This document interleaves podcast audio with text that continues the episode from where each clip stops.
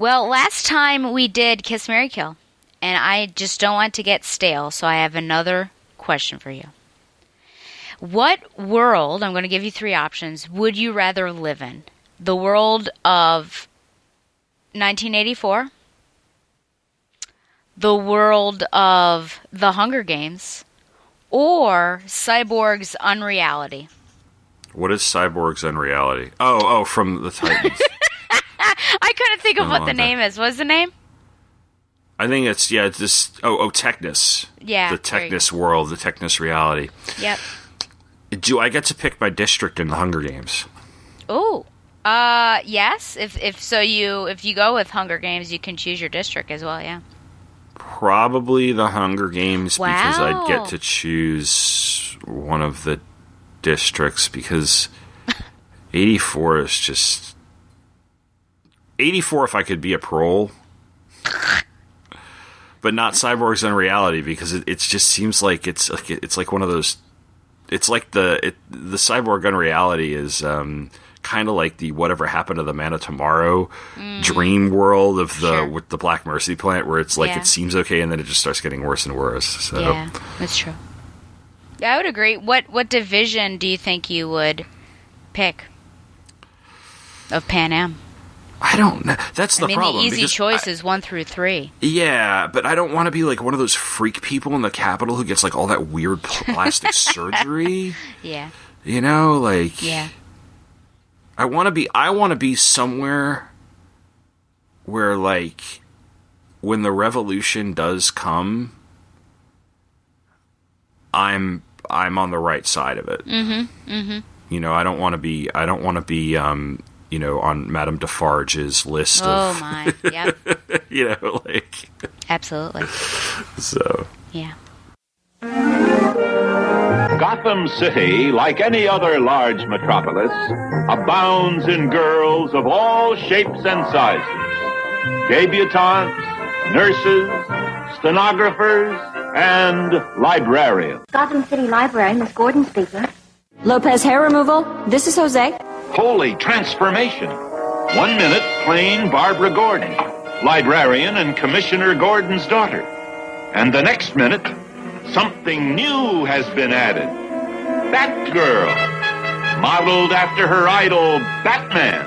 Holy apparition! No, Boy Wonder, I'm Batgirl. You are no longer alone, Capes Crusaders. It took me three years to track down the Jade Gato, and three more to figure out how to steal it.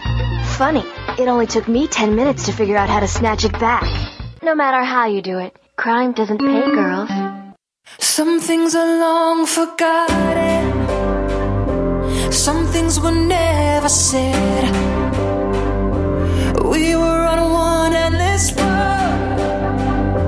But I had a wandering heart. I said we were opposite lovers. You kept trying to prove me wrong. And I know that I ran you down. So you ran away with your heart. But just know that I want you back. Mm. Just know that I want you. Just know that I want you. I'll take the fall and the fault, and I'll give you all the love I never gave before I left. Just know that I want you back. Just know that I want you back. Just know that I want you. I'll take the fall and the fault, and I'll give you all the love I never gave before I left you. I know it's hard and it may never be enough. But don't take it out on me now. Well, salvete. I'm your host, Stella, and this is Batgirl the Oracle, the Barbara Gordon podcast, episode 156 for April MMXV III. Batgirl the Oracle is brought to you by Gimme Those Star Wars. out of 77. Ah, Star Wars, nothing but Star Wars. Give me the Star Wars, don't let them end.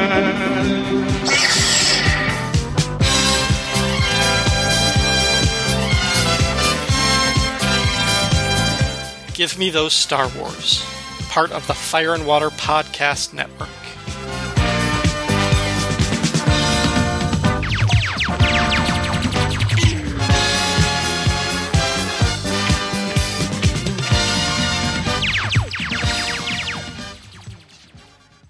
I was actually on, or I will be on, the April episode where Shagalicious and I, my, my dear friend, Tom's dear friend as well, uh, talk about Thrawn. And we actually compare the recent Thrawn versus Heir to the Empire. And we, we talk about new versus old reader.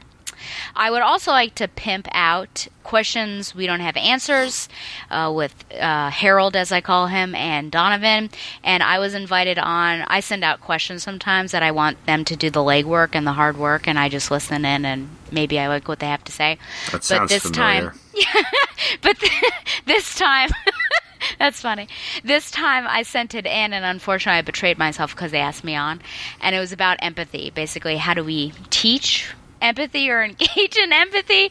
And it's something that is really important to me. I know it's really important to Tom. It, it pops up practically every episode on required reading and uh, i think you know to a certain extent we, we got some answers but it's it's it's got to be an ongoing topic i think whew yeah we need some models absolutely uh, around us to, to help us out but it's it's something that we should strive for Batgirl Oracle is also brought to you by MileHighComics.com, your new and collectible comic book store. Mile High Comics has an inventory of over 5 million comics from the gold, silver, bronze, and modern age, and over 100,000 trade paperbacks.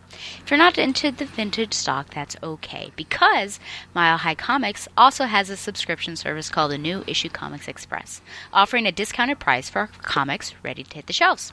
So if you're looking for vintage back issues or a great modern subscription service, be sure to check out milehighcomics.com. I did. Did you? Yeah, I got. Well, What'd you get? there- um, I got two issues of Punisher War Journal that I needed for my uh, podcast in Uh-huh. country because That- it involved the 'Nam. Yeah, Um, you, I think I saw that on your, your Twitter that it crossed over. And uh, f- funny enough, though, I went through their eBay store Oh, because they actually have a very good eBay store. I've been ordering from Mile High Comics since about 1991. wow. when you when they had those yellow ads in the old comic books and you call and I'd get the catalog and they would send me the catalog every so often and Mike Bailey and I actually had a whole episode about this Oh, and American entertainment and all that. But yeah so I've been I've been a customer on and off of Mile High Comics for almost 30 years. I like how they have different qualities mm-hmm. of of their comics, so you can choose what you want. And it's also interesting now to go back on and see the issues that I got way in advance with Oracle, like first appearances of her in Suicide Squad, and that episode with her like pointing the gun and everything. Because I got them on the cheap, and now they're. They're pretty expensive That's driving me nuts, because too, of the Suicide Squad stuff. yeah and that's been driving me nuts too because I have You want to Oh, collect that, right? The Uh, I have collection. I have a lot of that series, Yeah. and the ones that I'm missing are like the expensive ones. Yep. And the last issue. Oh yeah. Yep. So there you go. See, a, a proud supporter of Tom Panarese. Now that I And- derailed your promo, Uh, Batgirl Oracle is also a proud member of the Batman Universe Family Podcast, hashtag TBU Family, and be sure to support t- TBU and by extension, of course, my show, Batgirl Oracle, by subscribing to it on Patreon. And I think Dustin's coming out with new incentives. And one of the incentives I laughed at when uh, someone made the suggestion, it was if you become like a certain tier subscriber, they get to guest on a show. And I thought, wouldn't that be interesting if they chose like I'd like to guest on Batgirl Oracle, and then uh, see what happens. But it could be fun to have a strange person, but it's also scary because you don't know. Maybe they hate your show and they just want to destroy it, and that's why they came on. Let's hope not, though. But anyways, you've already heard his dulcet tones. I tried to kick him off, but for whatever reason, he decided to come back on again. But luckily for us, we're going to have a break, and then I guess he'll come back. So it's uh, welcome back again, and and this is a big one for him because it's Mr. Teen Titans himself, Tom Panarese. hey, Tom, you're famous now. No, I'm not. You're famous because I like how you, you were so flat in how you said that, matter of factly. You're famous because you had a panel at a comic convention. Yeah, it was uh, um, a lecture more than a panel because a panel Okay. implies more than one person. So it's just Oh. me. But yeah, and you can actually hear it on episode 86 of Pop Culture Affidavit, which is one of my podcasts. Not the panel, but you can hear me just talk about that. I went to the Richmond Comic Con, which is uh, it's a I think it's a semi-annual. I think they have like two, maybe three shows a year. It's a pretty, it's a smaller size show. It is not San Diego by any means, or Baltimore or, New York or the huge ones, but um, it was out at the Richmond Raceway, and I sat down in front of a small crowd, and I just did in about forty-five minutes on the on what I called podcasting 101. You know, how do you get a podcast started? What equipment do you need? That sort of stuff. You know, what what good comics podcasts are out there, tips and tricks and that sort of stuff. So it was fun. It's it's part of my overall plan to eventually like weasel my way onto a panel in a larger comic convention and Aha. so I'm going to play the long game of this. Like one day, like Mike Bailey's going to be listening to my show, and you're like, you know, I really should fly Tom down to Dragon Con Oh. because Mike can afford to fly me down anywhere. Well, if, apparently, if he's taking over Dragon Con, he can. Yeah, but um, but that's my that's my that's the dream. So the other dream is to be one of those teacher professional development speakers who comes in, Oh, does my. like an hour of PD, and gets paid a speaking fee that's like more than I make in a month right now. you know, like you've sat Sure. through those people, right? Yeah. Wouldn't Yes. you ever just Why do you want to of- be those people? Why do you want to be the the bane of my existence? because it's the easiest freaking of job in my ire. education. Oh my goodness. It's have you ever sat through one of those eight hour days and you're just like, I could do this. I Maybe I do should it? do this, and they could pay. Yeah, know. and and that's what and- I don't but you- want to. But but my but my presentation will be like, here's like half an hour. Here's some materials. I hope the check clears. The rest of you guys have day a day to work because that's what you need more than me jawing at you. But all right. At any rate, um, I, I on the episode you just hear me kind of talk about my experience. Um, the audio that I tried to get of the panel did not come out due to a couple of rookie mistakes. Um, one of which was not checking the batteries in one of my recording devices. So pl- please, kids, check the batteries in your tape recorder. The other thing was that I had the opportunity to interview two uh, comics professionals who were there, who I didn't know were going to be there, and uh, one of Did them was, not know. no, I didn't know. Um, Okay. But but one of the guys who coordinated the show, as we were um, as we were hanging out, and, and he and I were talking after the show was over, uh, came up to me and said, "Have you met Bob Sodaro, who was a comics journalist for many many years and and wrote some other comics? He wrote he he also wrote a lot for um, Marvel Age. You know that." publication back in the 80s that was basically Marvel's monthly like hey this is what's coming out comic and um, he wrote you know for publications like um, Wizard and Comics Buyer's Guide and um, Amazing Heroes, like you know all the fanzine, uh, all the magazines back in the '80s. Uh, so he and I, he had some great stories to tell, and then he introduced me to Gary Cohn, who co-created Blue Devil and Amethyst Princess of Gemworld. So I got to sit down with Gary, who um, and who had some great stories to tell. So that that was a fun episode, and uh, it's over on popcultureaffidavit.com and twotruefreaks.com. Did anyone ask any questions?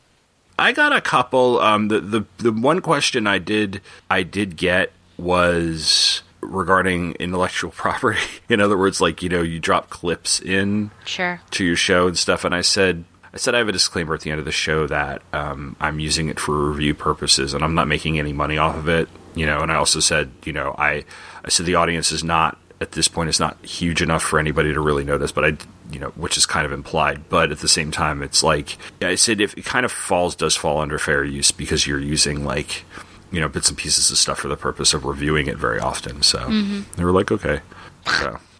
But no, the, everybody was everybody who I talked to was was very nice. So That's great. Maybe Yeah. one time you and I can have a panel. I guess two people. Does two people make a panel? I would, I would love to ha- to do that with you. That would be fun. It would be fun. Yes, Well, yeah, we'd have to pretend that we liked each other, or that could be our shtick. we do that once a month. That's true. That's true. Oh man, well it's good to it's good to be here. Now I have a funny, a quick funny story. Maybe it's only funny if you experience it, but I thought I would share it for posterity's sake. I uh, I think a lot of people know on this podcast that I, I work at a Christian school, and so we're right now, and Tom and I are recording is actually pre-April, and we're in Holy Week right now. So the the week leading up to Jesus Christ's crucifixion and of course resurrection. And Does does Wednesday and Holy Week have a a name? I don't think it does. it doesn't have a name. It's not like Wacky a- Wednesday or something. right? I doubt that. No, Mondi and Good, Thursday, and then, Good, and and then then- yeah. Palm, but all the other ones are just sort of yeah. What's he What's he been doing? Uh, so today, Tuesday, uh, on Tuesdays we have chapel, and usually involves uh, some worship songs, and then there's some sort of message, things like that. And so, of course, you know we're in Holy Week, so this Tuesday is going to be special. So a month prior or so, I asked if I could sing at chapel, uh, which I do occasionally, very infrequently. I don't try to you know push my self off on other people.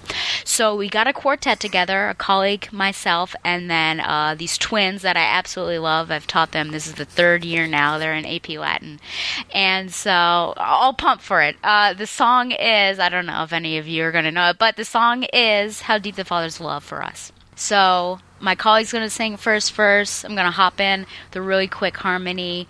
And then I get the second verse. She's to hop in with a real quick harmony. And then the third, the twins are to sing the main. I've got a low harmony and my colleague's got a high. So three part harmony. It's lovely. So the plan is all of this is super planned out, this whole chapel. We're at the end.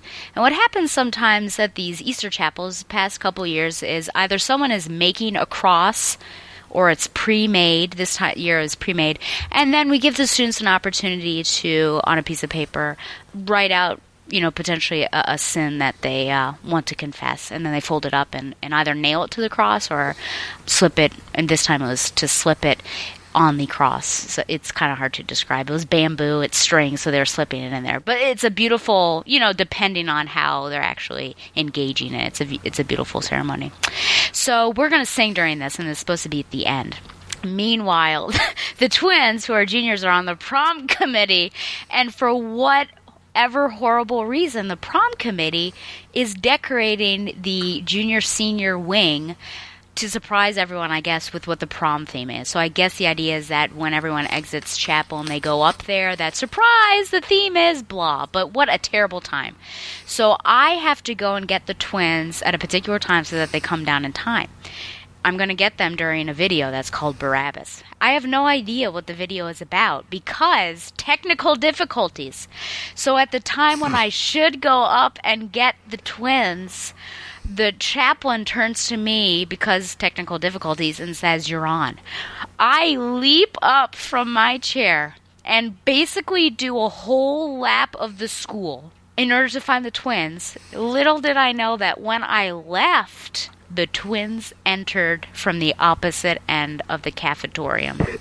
So I ran a lap. I come down. A teacher tells me that I'm on, um, as if I didn't know because I hear the vamping music. I run in. I had lost one of my shoes, and so I'm running one foot in, one foot out. I stop at the door, put the shoe on, run in. For whatever reason, the seventh graders erupt in uh, in applause because I made it. Uh, this is all true. Do you believe that this is a true story, Tom? Oh, I certainly believe that this is a true story. So I am out of breath. And now the song has to begin. So I basically it was I'm thankful that I run because it really it was sort of a um, I don't know an exercise in breath control because I had to gasp before I sang and then like squeeze my diaphragm and, and just push it out. It worked. It wasn't the best, but luckily after the nailing of you know into the cross, uh, we got another opportunity. It was much better, but it was the most wacky experience I've ever had, and uh, you know I never recommend running a lap around the building and then singing afterwards. But it was funny, I guess, to laugh afterwards. And I laughed with the twins, like, "Where were you?" So it worked out. But that was my day. it was crazy. It was crazy. But here we are. We're going to talk about some crazy. Yeah, I know. Speaking of crazy, that kind of was like I was in Techness or whatever that world is called. What's it called? I think it's called Techness. techness, and I've kind of felt like that. Uh, But before we get to techness or whatever that is, because Tom's our expert for today, he's he's wearing his little cap and gown, and we get to talk call him Doctor Panarese this episode. I wanted to talk about an uh, a comment that I got from Ian Miller, aka Ian Prime, on the Batman Universe podcast.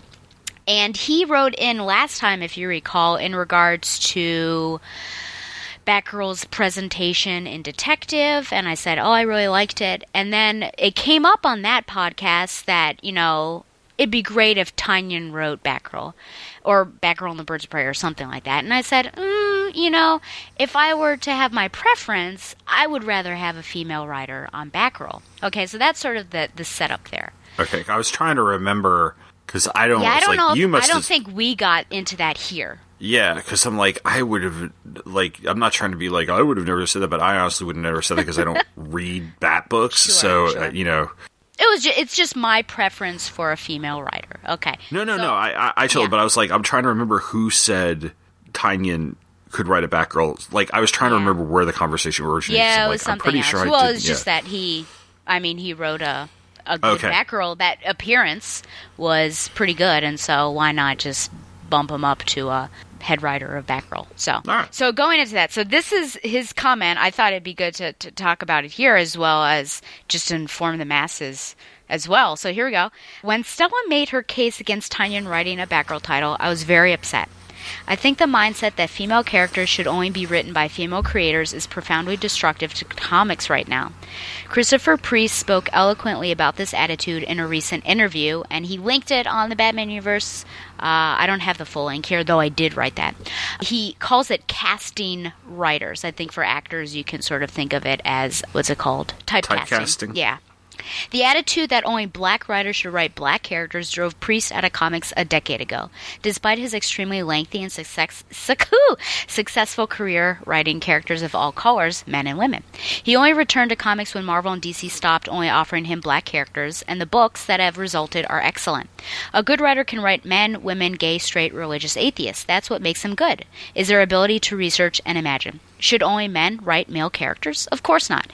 Women have been historically ignored in comics, but forbidding men from writing female characters will do nothing but create hostility and a segregated mindset.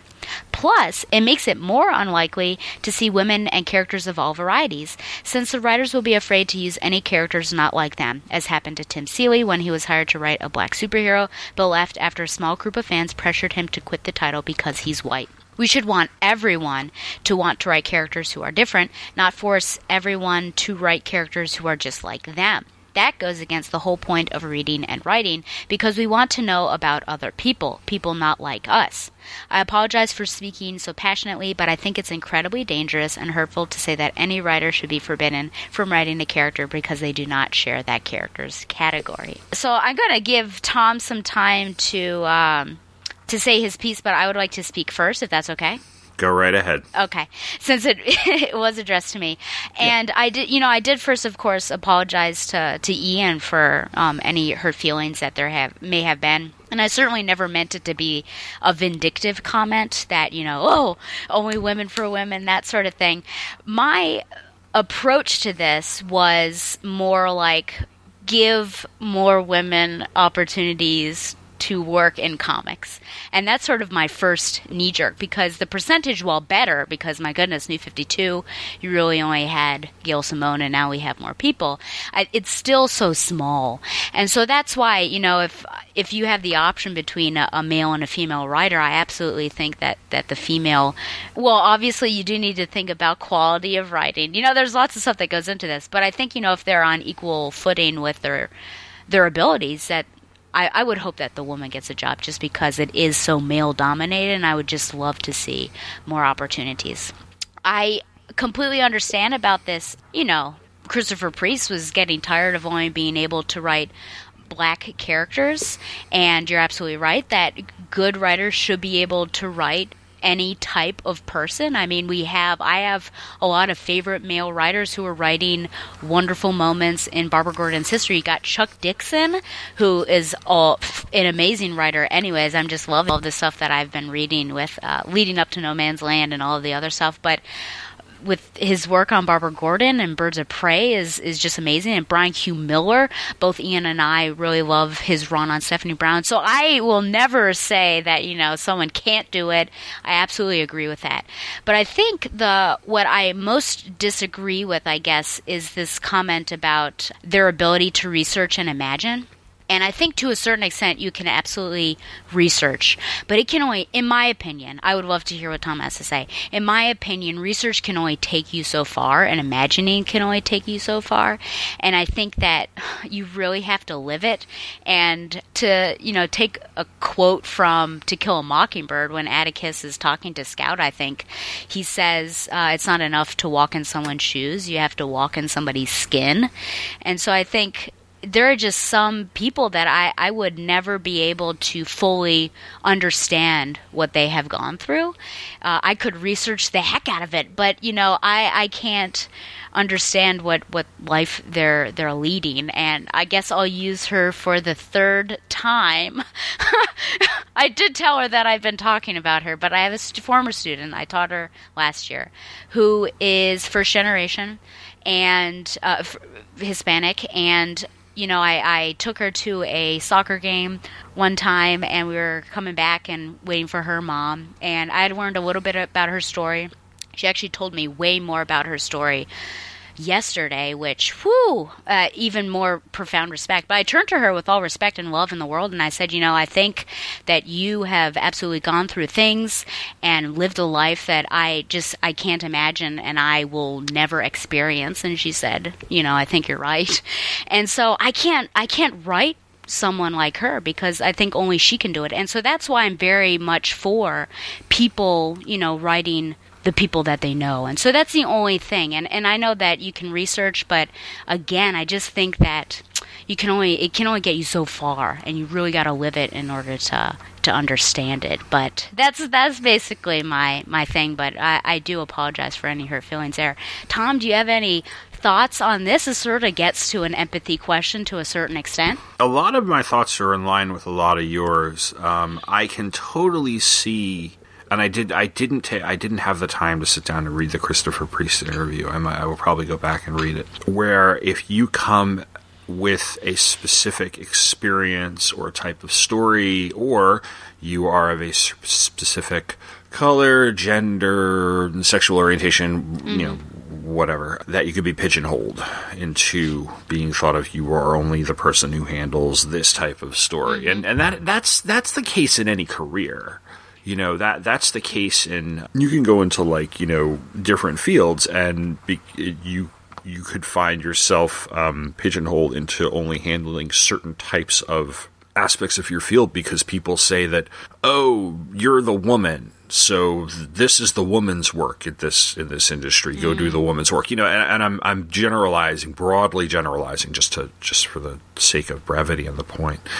But I agree with you in that there's like I think as a writer, it's a good exercise to try to write a character who is not like you. Mm. But there's, you know, there's there's exercises as a writer and, and there's publishing too. You know, so there's like, you know, when when do you feel comfortable and and who do you run it by to make sure that that particular um, experience that you do not have that you're trying to write about is as authentic as it possibly can be without coming from somebody who is, you know, gay or trans or Latina or black or Muslim, you know, you know, whatever. The the the argument, the thing that kind of rubbed me the wrong way about his comment is that his comment about how a good writer can write good men, women, etc., etc., is their ability to research imagine.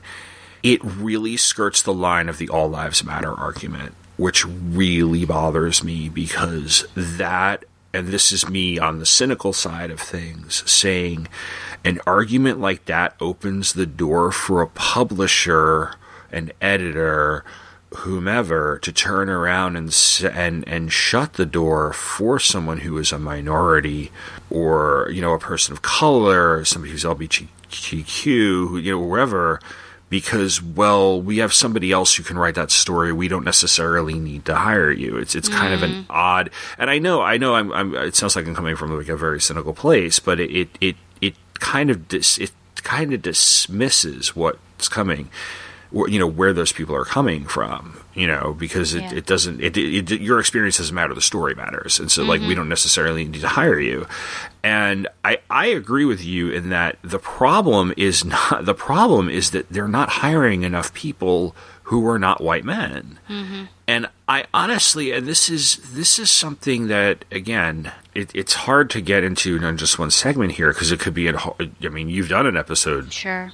you know, um, and and it could be very much its own episode, but there are some very talented non-white male writers in the graphic novel field, and they are making, they are getting notoriety, and they're some of them are making money hand over fist by working for neither DC or Marvel. They're working for Scholastic which is a traditional book publisher, which is one of the biggest graphic novel publishers in the world. Why?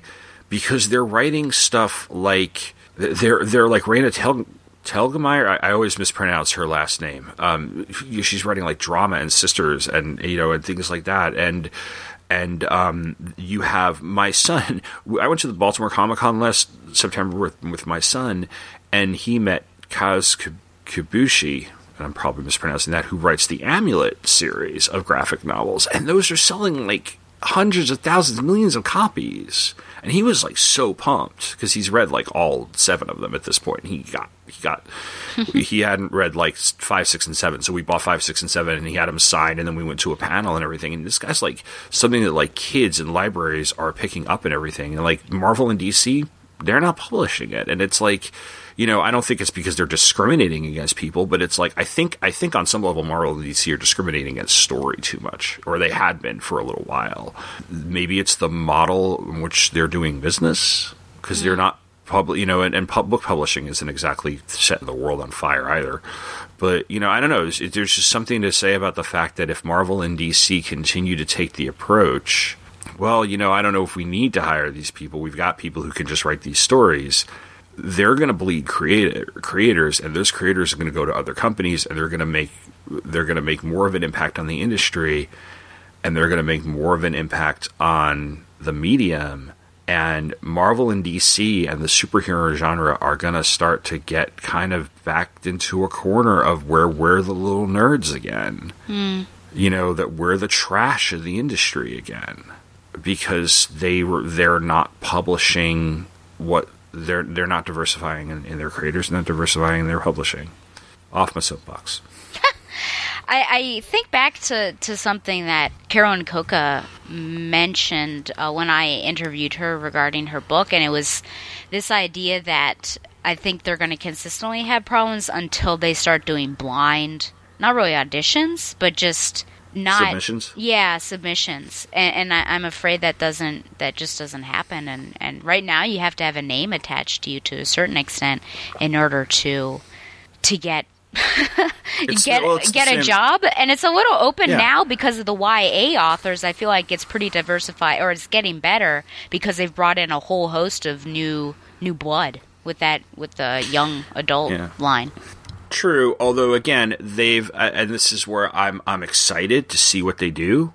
But because I've been saying for years, DC needs to shore up its all ages. DC needs to find its its audience between the little kids who are buying Tiny Titans and etc. and and, and Scooby Doo, and the people my age, your age, and you know older twenty something teenagers who are buying their books, mm-hmm. Superman, Batman, etc. Mm-hmm. They need to find they need to find kid, people like my kid.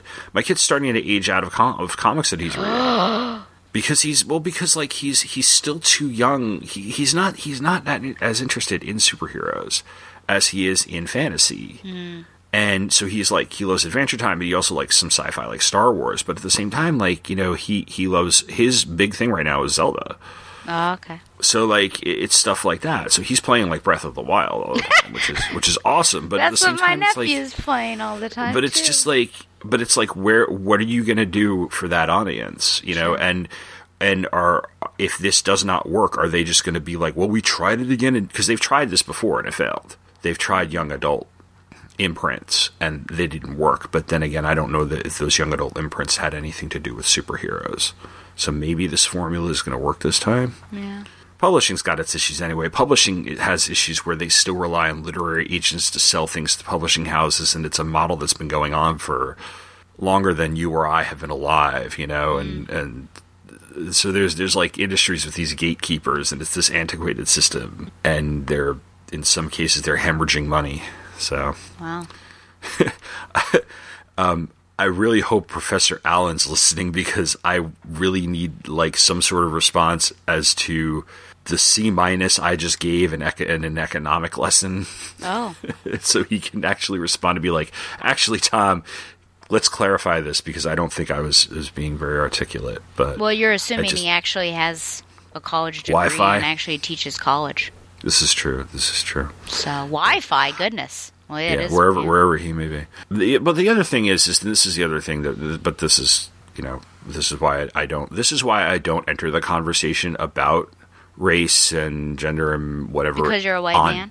Well, partially, but on Twitter Oh, in well. general, it's not.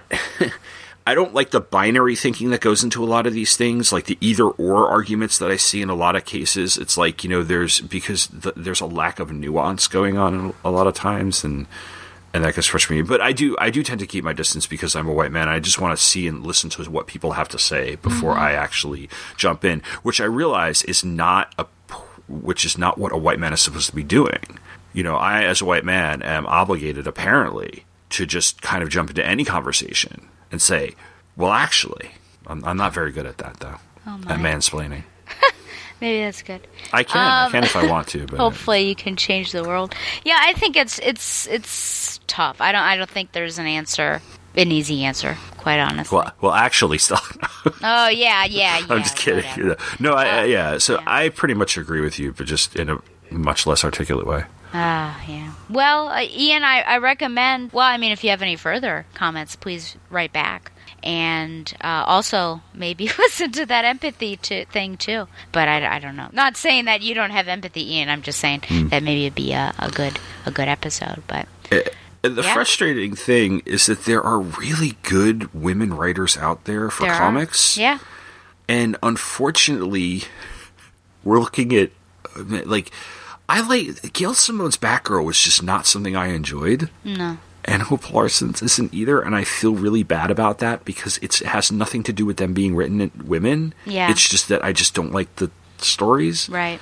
But like it's just and and there are some really great uh, things out there that, that people could be checking out on you know all over the place and um I'd also like to see more recognition. I'm starting to see it finally, but like, 'cause, you know, when you hear about women in comics, you see a lot of like newer voices and stuff. And I think we need to. I, thankfully, I've seen a lot more credit lately to the like seven or eight names that prior to like 2000 were the really the only women whose names came up in comics who weren't colorists and that's um, you know like louise simonson and karen berger and um, barbara randall kesel, yeah. yeah um, jenette kahn the publisher of dc comics for the better part. Um, one of the writers who we're going to see here uh, today devin grayson who can be hit or miss.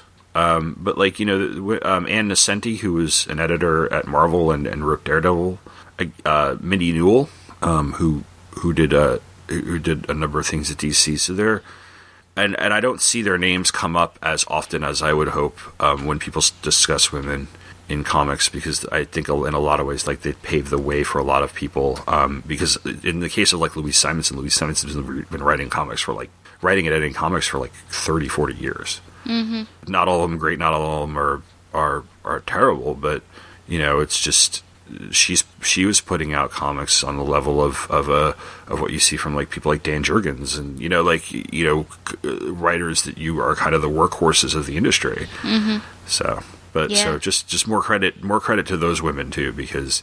Uh, Ramona Fradon, that's another name. She's she's an artist. She's in her 90s and she still draws. Wow. Yeah, so I've Yeah. met her twice. She's a very very pleasant woman. It was interesting also because Ed brought up the point on the Comic Cast that no woman has ever written Batman or any of the big the big titles. Well, I should Batman or Superman or Wonder Woman's had Wonder Woman. Yes, has had like maybe Green Lantern three or, or Flash. But now we've got the uh, Benson sisters. Did you hear that news? They're writing the Green Arrow ongoing. Oh, cool. So that's what they've been tapped for. But yeah, it's just sad. Like, Louise are they not giving Simonson Yeah? wrote Louise Simonson wrote Superman. Oh, okay. Louise Simon that's that's what I'm talking about. Louise Okay. Simonson wrote Superman the Man of Steel. The, But then- okay. which was one of the four monthly titles in Mm-hmm. the Triangle era, you know, the one that Mike Bailey covers. Mm-hmm. Yeah, and then she wrote she co-created Steel. Well, thanks for uh, soup splaining me there, Tom. Yeah, well no no, I just no, I'm just kidding. I'm just kidding. I appreciate that. Yeah, yeah. No one knew that on the uh, Comic Cast over there. So you just schooled a bunch of people. Good. Well, I, I guess you know this could be. Uh, Tom and I were talking before the show that well, we could go on and on about this sort of thing and empathy and whew, yeah. I was going to say it, it could be its own special of somebody's show. It could be a whole discussion And on unfortunately, or I guess fortunately, it'd probably be six hours. it'd be five. It'd be like it'd be like the Minority episode. Report Part Two, um, and we could have people call in. I don't really know what the question would be, but yeah. It, it could be. We could It could be, potentially. yeah. I don't know what the what would, what question would you ask people if you want to get a call in show? I How have don't you experienced empathy, or how how do you how do you strive to I don't know how do you practice it?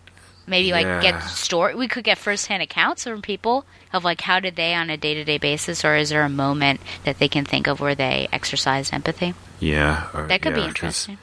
Because what I liked about the episode you did with Don and Harold, um, Harold and his purple crayon. Um, Oh man, y- you know what I'm talking about, right? uh, it Those- sounds those books. familiar. Yeah, It's a children's book. Yeah. Um, You guys did seek to define empathy as well, because it's like one of those things where I don't th- think people necessarily It's have hard. a Yeah, common. yeah. Um, because I think sometimes people confuse empathy with compassion. Yeah, or sympathy. Like, or oh, sympathy, I care yeah. about what you're going through, but caring about it is not the same thing as feeling what they're feeling and walking alongside them. Yeah, and, and there are some people who like you can't necessarily ever authentically feel empathy f- with, but you can certainly like like we need to have like an a side conversation to that episode about how do I be an ally, hmm. like like or something to that extent. In fact, I asked Don, did you ever do an episode like how what does it take to be a good ally? He said it came up in the context of uh, when they were talking about uh, trans individuals and trans rights and things like that. Um, because I think that's a really, really important conversation to have, especially for you know white schmucks like me, you know, who who like who are very, very aware of their own privilege.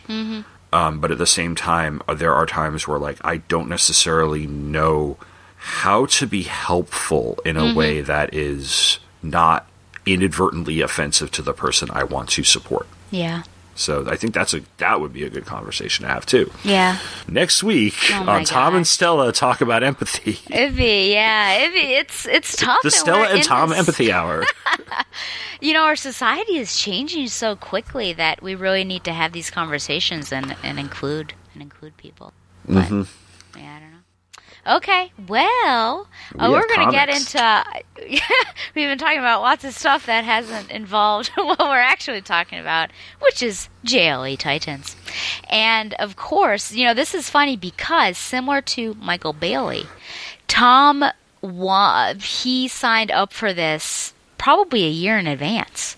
He said something about JLA Titans, and I had to scroll, scroll, scroll through my Excel sheet to get there and write his name. And here we are, finally come upon it.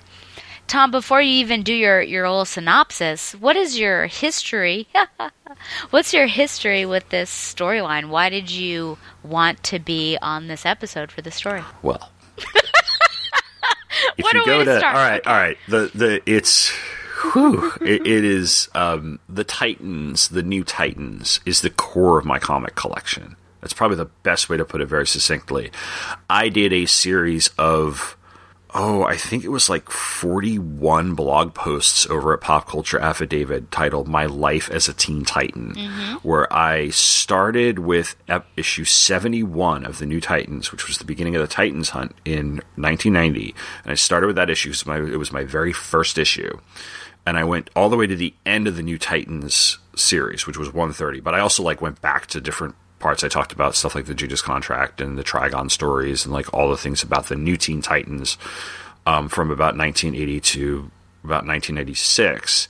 And if you go to Pop Culture Affidavit, there is a tab called My Life as a Teen Titan where you can just scroll through and click on links to like all of those different posts. So if you want a detailed recap of like what it was like for me to collect the Titans when I was between the ages of 13 and 18 or 12 and 18 or whenever I started, go ahead and, and, and read that. Um, you'll also, I think there's a part where I address the fact that I, I had about four or five letters published in the in the pages of New Titans at one point or another. So I came to the Titans because of Nightwing because I started my very first like this is where I'm going to start collecting comics. Batman comic was Detective 617 which was part two of a three part Return of the Joker story. And it was this weird second part that you didn't necessarily need to read.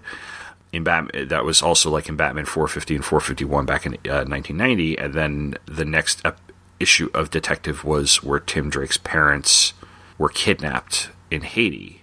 So and friends of mine had loaned me their copies of Death in the Family and then the chapters of A Lonely Place of Dying. And I was like, well, if Dick Grayson, who I remember being Robin from, you know, the 66 Batman show, you know, from Super Friends, you know, that sort of thing.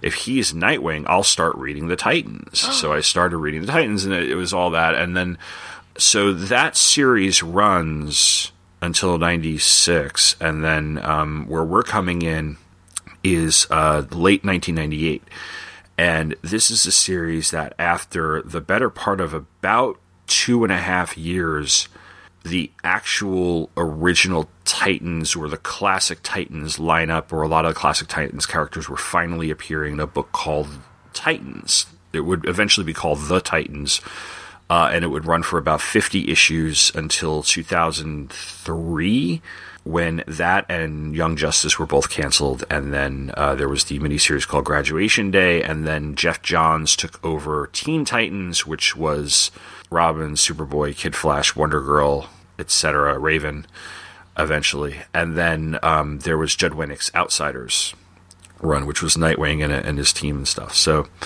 so New Teen Titans starts started in 1980. There was the Baxter series that started in 1984. That got canceled in 1996. For about two years, there was a series that DC published called Teen Titans, which was uh, made up of several kids who were not had nothing, no, very little connection to the Titans, the original Titans. Um, they were financed by Mister Jupiter, who was like an, a character plucked from the old Teen Titans series. Um, there were guest appearances by um, various members of the Teen Titans, the original Titans, like Nightwing and Arsenal and Tempest, etc. At one point, I, the Atom was the lead and everything, and it was just kind of this like. Oh, so that answers one of my questions because I wondered what the heck Ray Palmer had to do with the Teen Titans. Yeah, he was the leader of that team. Wow. And okay. so How did that come the- about without getting you too off track? Because he seems like an un. I don't know. That's not what I would expect, I suppose. I was trying to go back to okay, so he gets it was one of those things where like uh, so Dan Jurgens created all these new characters who were like half human, half alien kids, but they didn't realize they were aliens until their like powers manifested when they were when they were 16, 17 years old.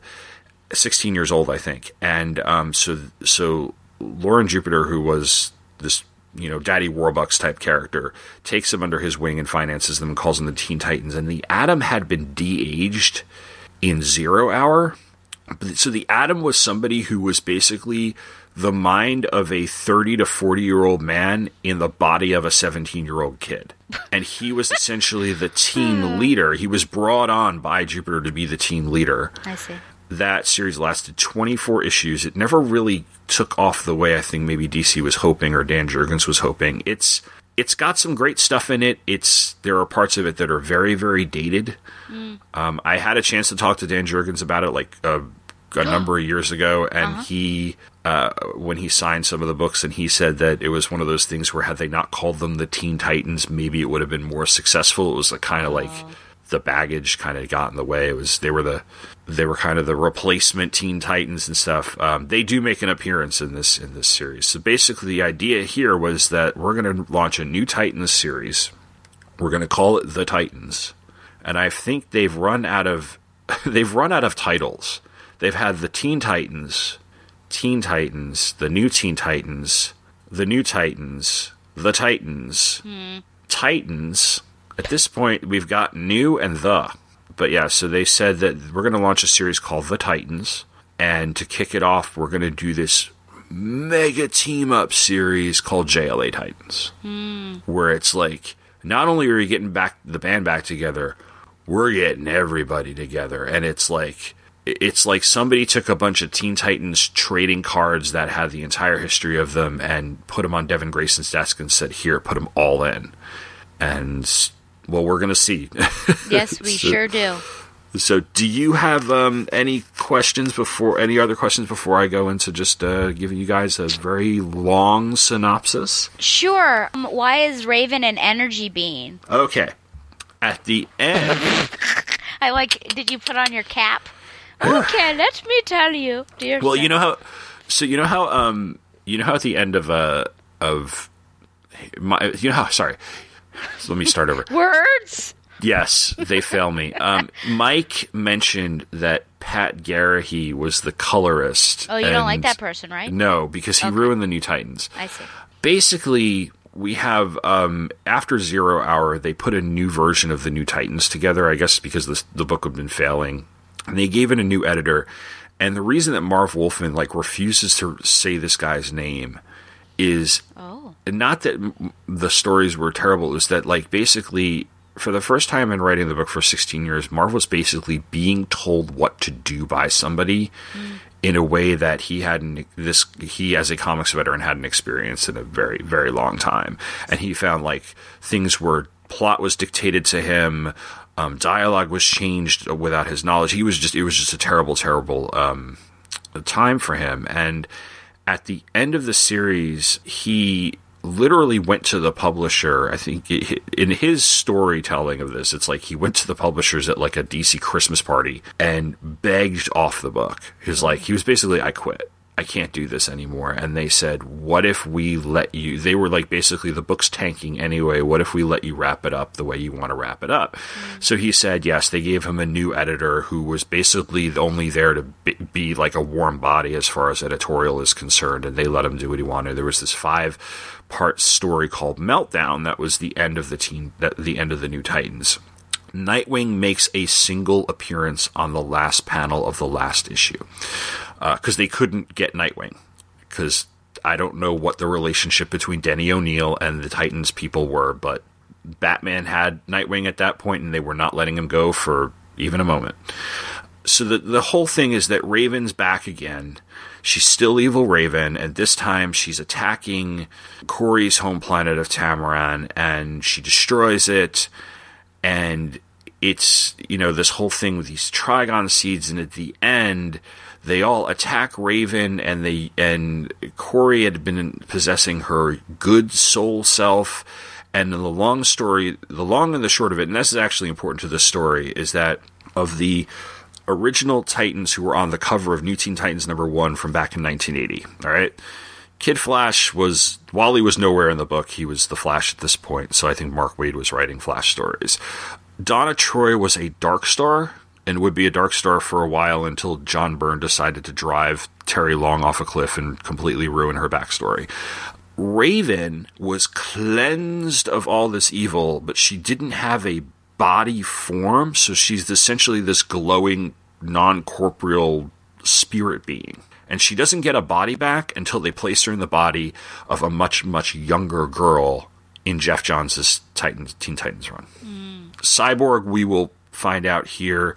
Uh, Changeling Gar Logan at that point was called Changeling, and he was dealing with the fact that he'd been possessed by these demon Trigon seeds, and he was cured of that. And we'll see. And he, and, um, he had been sort of traveling with Cyborg, and it's a key into here. Uh, Nightwing was off on his doing his thing. What about Terra That's a- Markov? Why was she risen from the dead? Oh God, that's a whole other thing. You Oh, my can't God. syn- synopsize it in two seconds. so in in the Titans hunt, a second Terra shows up. Yeah. She's part of the Team Titans. Team? and her team T E A M, and they Yeah, were they were another they were another team. During Zero Hour, they were all agents of Monarch or Extant, and the only two to survive Zero Hour were the second Terra as well as Mirage. And at one point in now up until up until about 95 96 there was no connection between the two the whole origin story that was she was made to look like Terra but she had no relation to the original Terra Markov and then there's this annual in 95 I think where Terra visits the grave of the old Terra and digs up the body but the coffin's empty. So there was the speculation for a while is this actually the original Terra come back to life and um Marv was like Marvel was like, no, it's not, and they made me do that scene. But yeah, so she's basically, and she she she doesn't really um, appear very often between now and the time she dies. In the World War III storyline, that was part of Fifty Two. Okay. It's you know, with Black Adam, they all fight Black Adam and stuff. She dies in that whole story. okay. But yeah, so she was not the resurrected. She was the second Terra. And I think there was a, I think there was a third Terra, and there was an actual explanation for that, courtesy of Geoff Johns. But I don't have that, Okay. and I never read it. So I'm sure somebody can. I'm sure somebody will come on and be like, "Well, actually, this is what happened." Well, So they can. They are free to do that. Hmm. okay. Well, my history is really short. It's um, listening to Josh read this comic to his little ward, Ben. Uh, thanks for the spoiler. And basically, I had no idea. I thought it was super obnoxious because the only thing that Oracle said was, oh my god, the entire time. And I didn't really know, I didn't recognize what he was reading except that that's all she was saying. And so he would sometimes prompt me to say it. And then I mentioned to him that I was recording this, and he's like, "Oh, that's what we were reading," and then I rolled my eyes. So I didn't really. I was going into this not too excited because I already knew a part of what role Oracle would play. So that's my brief history. And now we'll sit back and relax and eat some popcorn as Tom gives us the synopsis for JLA Titans. and needless to say, I bought this off the rack. Oh, Because I, w- well, it was in my pull box because I was very invested in this back in 1998. I bet you were. I will give you guys the um, the release dates uh, and the cover dates. They came out in there was a three issue miniseries. Came out on October twenty first, nineteen ninety eight, uh, November eighteenth, nineteen ninety eight, and December thirtieth, nineteen ninety eight, with a December ninety eight, January ninety nine, and February ninety nine cover dates. All three issues had covers by Phil Jimenez um, and they were two dollars and ninety five cents each. The covers make up part of a much larger image, which was sold as a JLA Titans poster that was 29 inches tall and 65 inches wide. That is a huge, huge poster. Uh, it is not easy to come by these days, by the way. A quick check of eBay at the time I wrote this summary sees that one is being offered at $99.95, and I'm sorry, but as much as I would love to own that poster, I'm not paying $100 for it. Shag has one. Does he really? He does. He does. He Did he pay a hundred dollars for it? I don't think he paid hundred dollars for it. I think he he got it back in the day. And So um, you're he's- jealous, are you? Oh yeah, he's reminded me of more than one occasion that he has it. Um. Anyway, this is also collected in the trade JLA Titans: The Technis Imperative that came out later in 1998, uh, 99. Sorry. You can find this at a halfway decent price on eBay, which I did. Um, I didn't buy this in trade when it came out because I had the issues. Um, the trade includes all three issues as well as a story called Come Together, which is from the Titans Secret Files and Origins number one. But for the sake of this particular um, episode, we're only going to be looking at issues one, two, and three of the miniseries. I'm going to run down the creative team for most of the series here. You'll understand what I mean by most when we get to the end of issue three, and I will uh, summarize it as a whole. The writer and co-plotter was Devin Grayson. The co-plotter and pencils were by Phil Jimenez. Andy Lanning did the inks. Jason Wright colors. Comicraft did the lettering. I refuse to speak the name of the pig who edited this book. Oh my gosh. Well, I'm not the one who took forever to fire the jerk, so yeah. Oh, oh, oh! You're talking Yeah. about EB. Yeah, I, oh, that, I that, thought you that were pig. talking about the colorist. I'm like, it can't be that bad. No, no, no, no, no, no, no, no. Okay. I, I, I will not. I will not say that. That I suppose that I will person's name. allow. Yes. Okay. Yes. I'm sorry. Part I threw part one. part one is called One of Ours, and we open with a shot of Starfire, who is flying around and being chased by some sort of metal orb or device, while the narration talks about how when they were members of the Teen Titans, that core group could face anything, mainly because they were always a family above all else. We see that the person who is saying this is Gar Logan, aka Changeling, and he's talking to Toni Monetti, aka Argent. And um, this is where I would tell you that uh, this is at 98. The Wolfman Perez Titans haven't been together for the better part of about five years now. Uh, that team was torn apart by the possessed Jericho in the Titans Hunt storyline from the uh, from about 1990 to 1991. The team that rose from the ashes of, ashes of that story was together until the time of Zero Hour, where the, another team led by Arsenal took over and lasted for about a year before the new Titans was canceled, which issue 130 and rereading those issues in the last few years, it was a mercy killing. Mm. In 1996, another Teen Titans Teen Titans title was launched, which was written and drawn by Dan Jurgens. This is the one I already mentioned, where the team was mentored by Loren Jupiter um, and led by the de-aged Atom.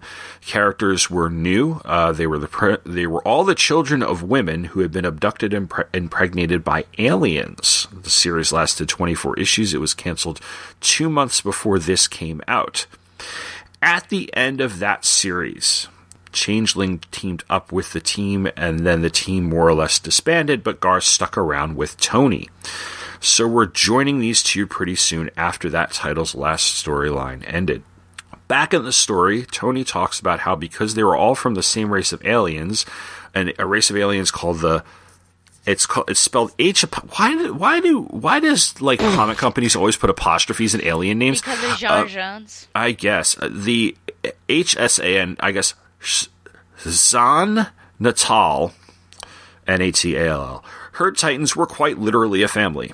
Garm take, makes a comment about how there are now no Titans, and when Toni asks him why he's not traveling through space with Cyborg, Gar says that Vic had become Cyberion, and it got really weird. So mm. the premise of back in that meltdown storyline I mentioned was that Cyborg, way back in Titans 104 or something like that, he'd merged with a planet, a race of beings called the Technis, and he'd kind of saved them, and then he returned as this being called Cyberion, and he got a little bit of his humanity back. So he and Gar were supposed to go off and explore strange new worlds, seek out new life and new civilization, and boldly go where no one has gone before.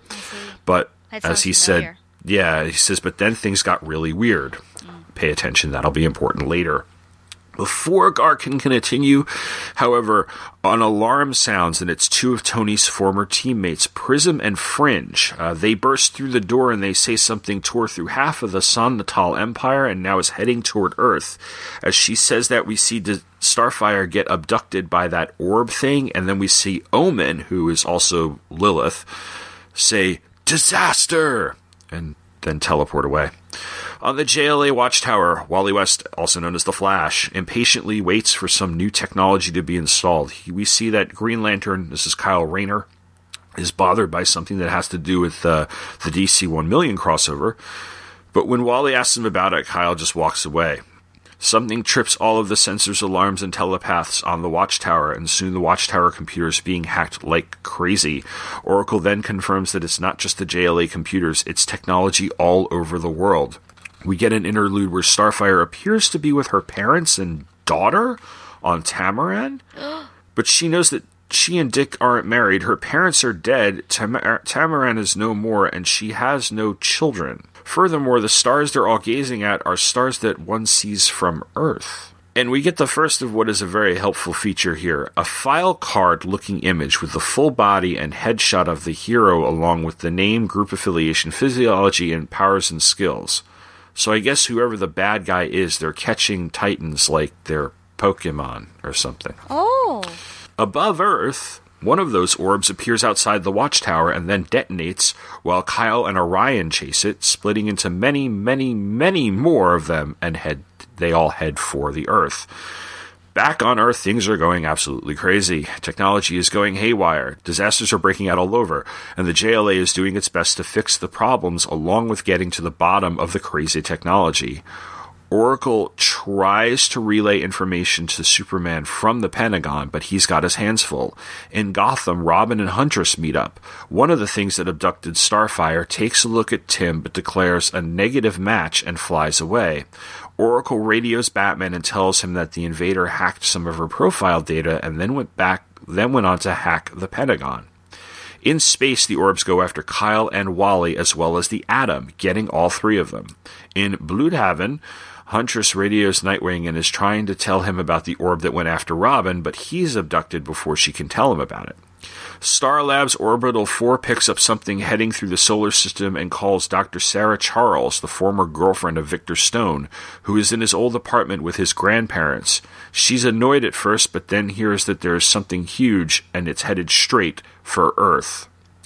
We cut to Paradise Island where Penelope and Hippolyte wonder or Hippolyta, uh, wonder where Donna Troy went, and we see that she's been abducted as well. In Markovia, the second Terra is taken. In Metropolis, the four Titans from the very beginning of the issue, Fringe, Prism, Argent, and Changeling, are also taken. Wally is abducted, and just as Starfire was shown Tamaran and her parents, he sees Barry Allen. We get a glimpse of where he is being kept, which is next to where Raven is being kept. Green Lantern and Atom, they were also abducted. The Martian Manhunter tells Orion that the orbs that abducted his teammates are headed for the east coast of the United States, but he shouldn't fire at them.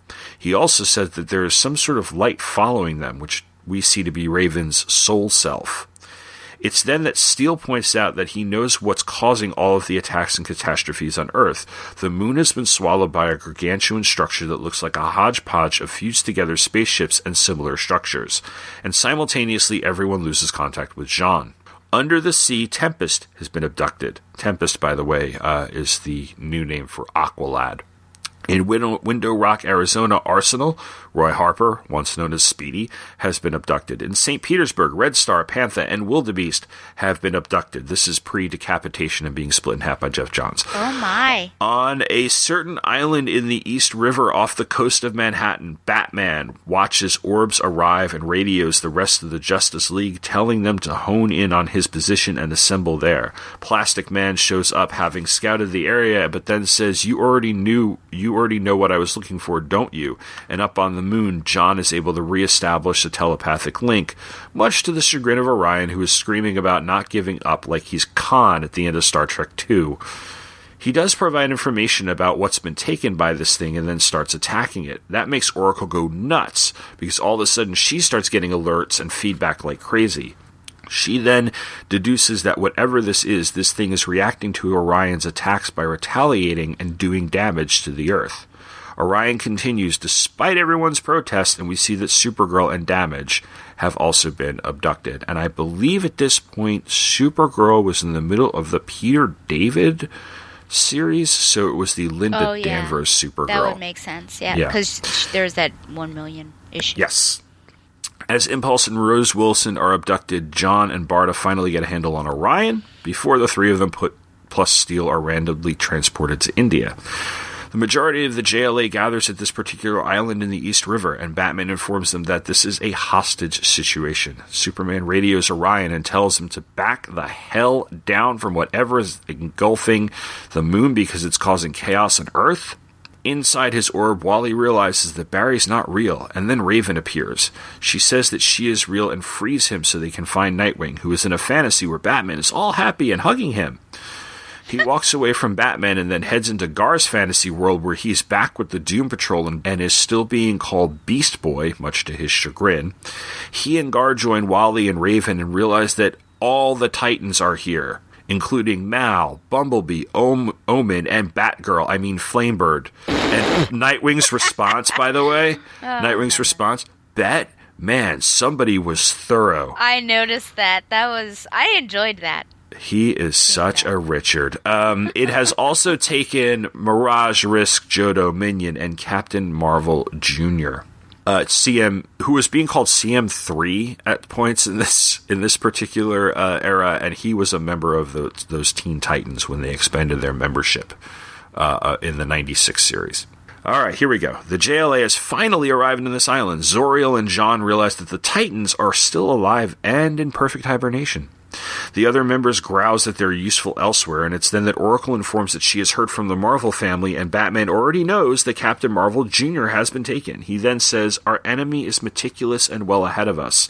Though I remained convinced that he, the most efficient way to end the siege against the moon and by extension Earth is to terminate our foe's technological stronghold here, by now you must realize where we are Titan's Island and the option of destroying it is not viable as long as the Titans are on it as hostages. And if anybody is unfamiliar with the concept of Titans Island, this is the island in the East River off the coast of Manhattan where, during the Wolfman Perez Titans issues, Titan's Tower was located. The JLA wonder who would do this, as do Nightwing and the Flash. But Gar, who nobody is listening to, because they never really did anyway, has already figured it out. It's Victor Stone, aka Cyborg. That's where issue one ends. Before I move on to issues two and three, I want to point out that I threw a ton of names at you, and a lot of them are really obscure Titans characters who hadn't appeared in a comic book in years. Uh, I'm not going to take the time to bore with you all the details.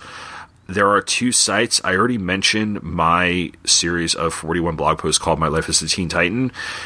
One of the best Teen Titans sites out there, and I don't know how often it's updated anymore, but there was a site for a long while that Bill Walko helped found um, called TitansTower.com.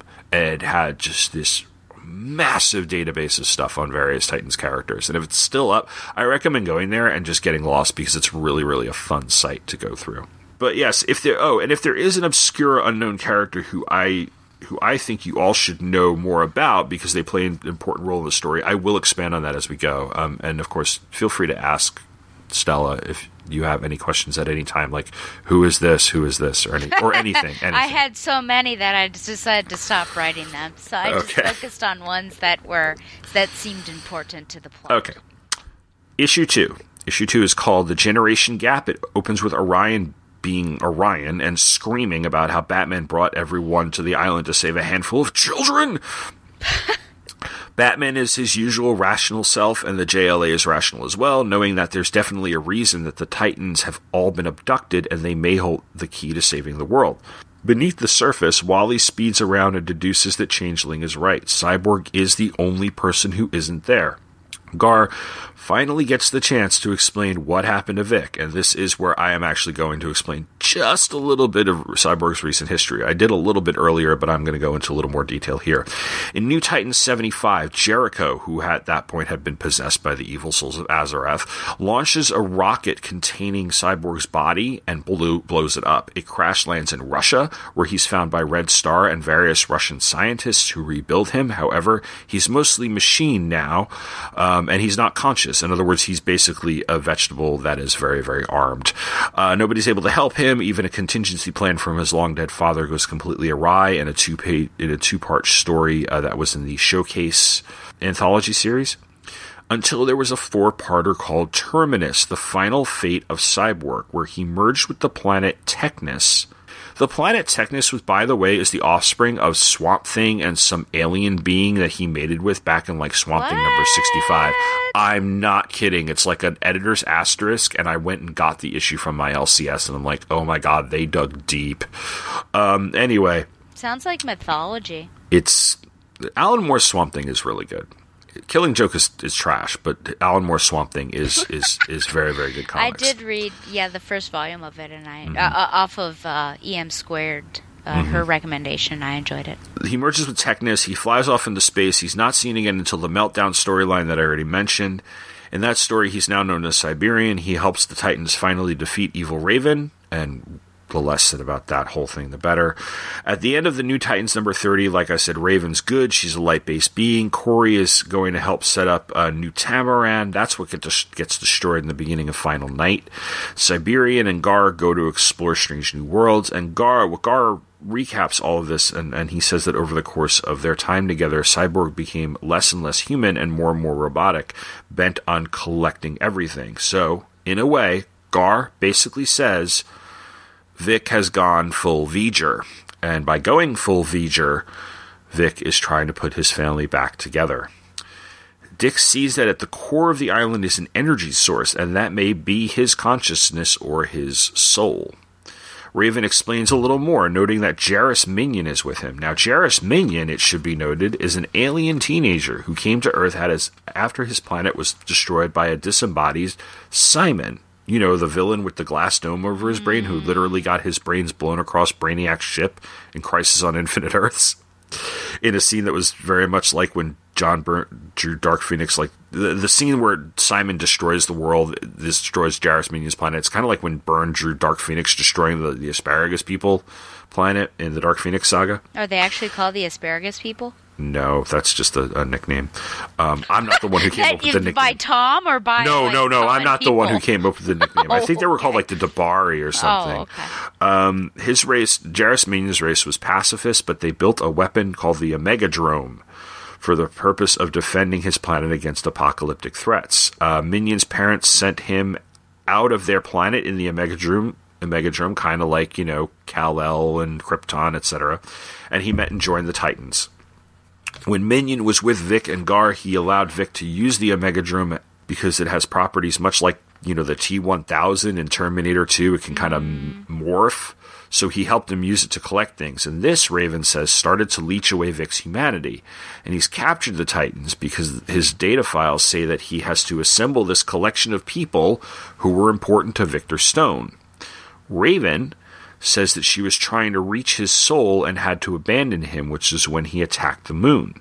He does not mean to harm the Titans. Wally notes this by pointing out that Tempest's tank has water in it. And he goes and looks for a way out of there, while Dick and Raven head back into the various virtual reality scenarios so they can free all their friends. We get a two page spread that features Bette Kane making a virtual reality Robin played tennis, flex, and bend over for her. Terra 2 apparently being put on the on trial for the crimes of Terra 1. Tempest being lo- loved by something called Aqualetafin, a woman who is a combination of all the women he's ever loved. Mal and Bumblebee being confronted by both of their parents. Roy Harper seeing Oliver Queen and Black Canary and yelling that Ollie is dead because this is during the Connor Hawke um, Green Arrow years prior to Kevin Smith bringing Ollie back. Red Star Panther and Wildebeest living the suburban life with Red Star's lobotomized father. Uh, he had been a supervillain in a three-parter that Phil Jimenez uh, drew and Louise Simonson wrote back in uh, 1993. Back on the surface, Oracle says that the planet is still in chaos, and more of the orbs have been sent out to catch or capture others, who we are not sure of yet. The Flash signals John and basically shows everyone where there is a crack in the armor. Superman uses that as an opportunity to hit it hard and open up a bigger hole. The League heads into the hole and meets up with the Titans, most of whom have been freed. Gar asks around for help with Vic while Plastic Man, Steel, and Wonder Woman look at the main power source and see that this is what they need to attack, but they still need to get everyone else out. Back in VR land, we see more Titans. Impulse and Prism talk about being raised in virtual reality environments. Damage is surrounded by the entire Justice Society, who they are telling, they are all telling him that he's a chip off the old block. Supergirl is at what looks like a wedding, possibly of her parents. I don't remember much about the Peter David run, although I did read it. So I think maybe her parents weren't together at the time, and they were anyway. Raven frees. Sorry. Well, I was just going to say a brief time. I guess with this, they should be coming back together because once she reveals that she's like both people, her mom has this crisis of faith, and then her father, and but then they start getting back together. So yeah, I, I'm not sure, but it's a very, it's a confusing book, but I really like it. But yeah, I, I remember liking it too. It's just been a very long time since I read it. So. Mm-hmm. Raven frees those three people. She leaves Dick to free the last two Starfire and Donna Troy. Kory is still in her Tamaran VR simulation and Dick appears. They have a quick reunion where they each say it's good to see one another. And while up top, John pressures Batman that Nightwing is fine. Uh, sorry, John assures Batman that Nightwing is fine and alerts him to the presence of Catwoman, whom Batman noticed 40 seconds ago. Whoa. Dick goes to see Donna, who is simply sitting in a white space playing with her son, Robert. He says there was a car crash. Bobby didn't make it. He, this isn't real. I know, she says, with tears streaming down her face. Once Dick and Donna are out, Orion and Barda start firing at the energy source, and all of the empaths start feeling pain. Gar stops them and appeals to Superman, saying that they're literally trying to destroy Vic's soul and they have to stop. Superman doesn't believe him. Green Lantern is with Superman, but Flash says that Vic's not an enemy, he's a friend in trouble. Sides are chosen. The Titans begin to grit their teeth. Gar says, If you try to hurt him again, I'll stop you. Orion, of course, replies, I believe the Earth saying goes, You and what army? This one, yells Gar, and we get this beautiful JLA versus the Titans splash page that Jimenez signed after Perez, of course, it says uh, in the signature and it is time for a serious superhero brawl. Uh, Risk goes after Orion and gets knocked aside. Tempest blasts Aquaman, Green Lantern, and Flash start fighting. Cyberion responds by creating a battle arena made up of various places that are personally important to the various Titans. It's like when you have like a arena fighting game and you unlock some sort of like special stages like you know now you can play it like like earning boards in Mario Kart or something you know no more Moo Moo Meadows for me Um, oh, Moo Moo Medals! I know now we're on- that. so Siberia, so he creates all these various places. Starfire goes after Orion, while Captain Marvel Jr. goes after Superman. Batman and Nightwing start arguing because Bats just basically wants to destroy Vic, and Dick wants to save him. What follows are four incredibly busy four page spreads where three things are simultaneously happening. On the sides of the spreads that are the faces of Batman and Nightwing, who are having the argument over, um, they're they're the ones having the argument, so that that's the sides of the of the page. One is Batman and one is Nightwing. It's the the spreads, and they're arguing whether or not Vic should be saved. Nightwing argues that Vic has a soul, and he's like family; it's their obligation to save him. Batman basically calls shenanigans on that and points out that Vic what Vic is doing to the planet, saying that Nightwing should mourn his friend and move on to do what he pledged to do all those years ago when Batman made him swear an oath by candlelight. Whoa. I'm Batman.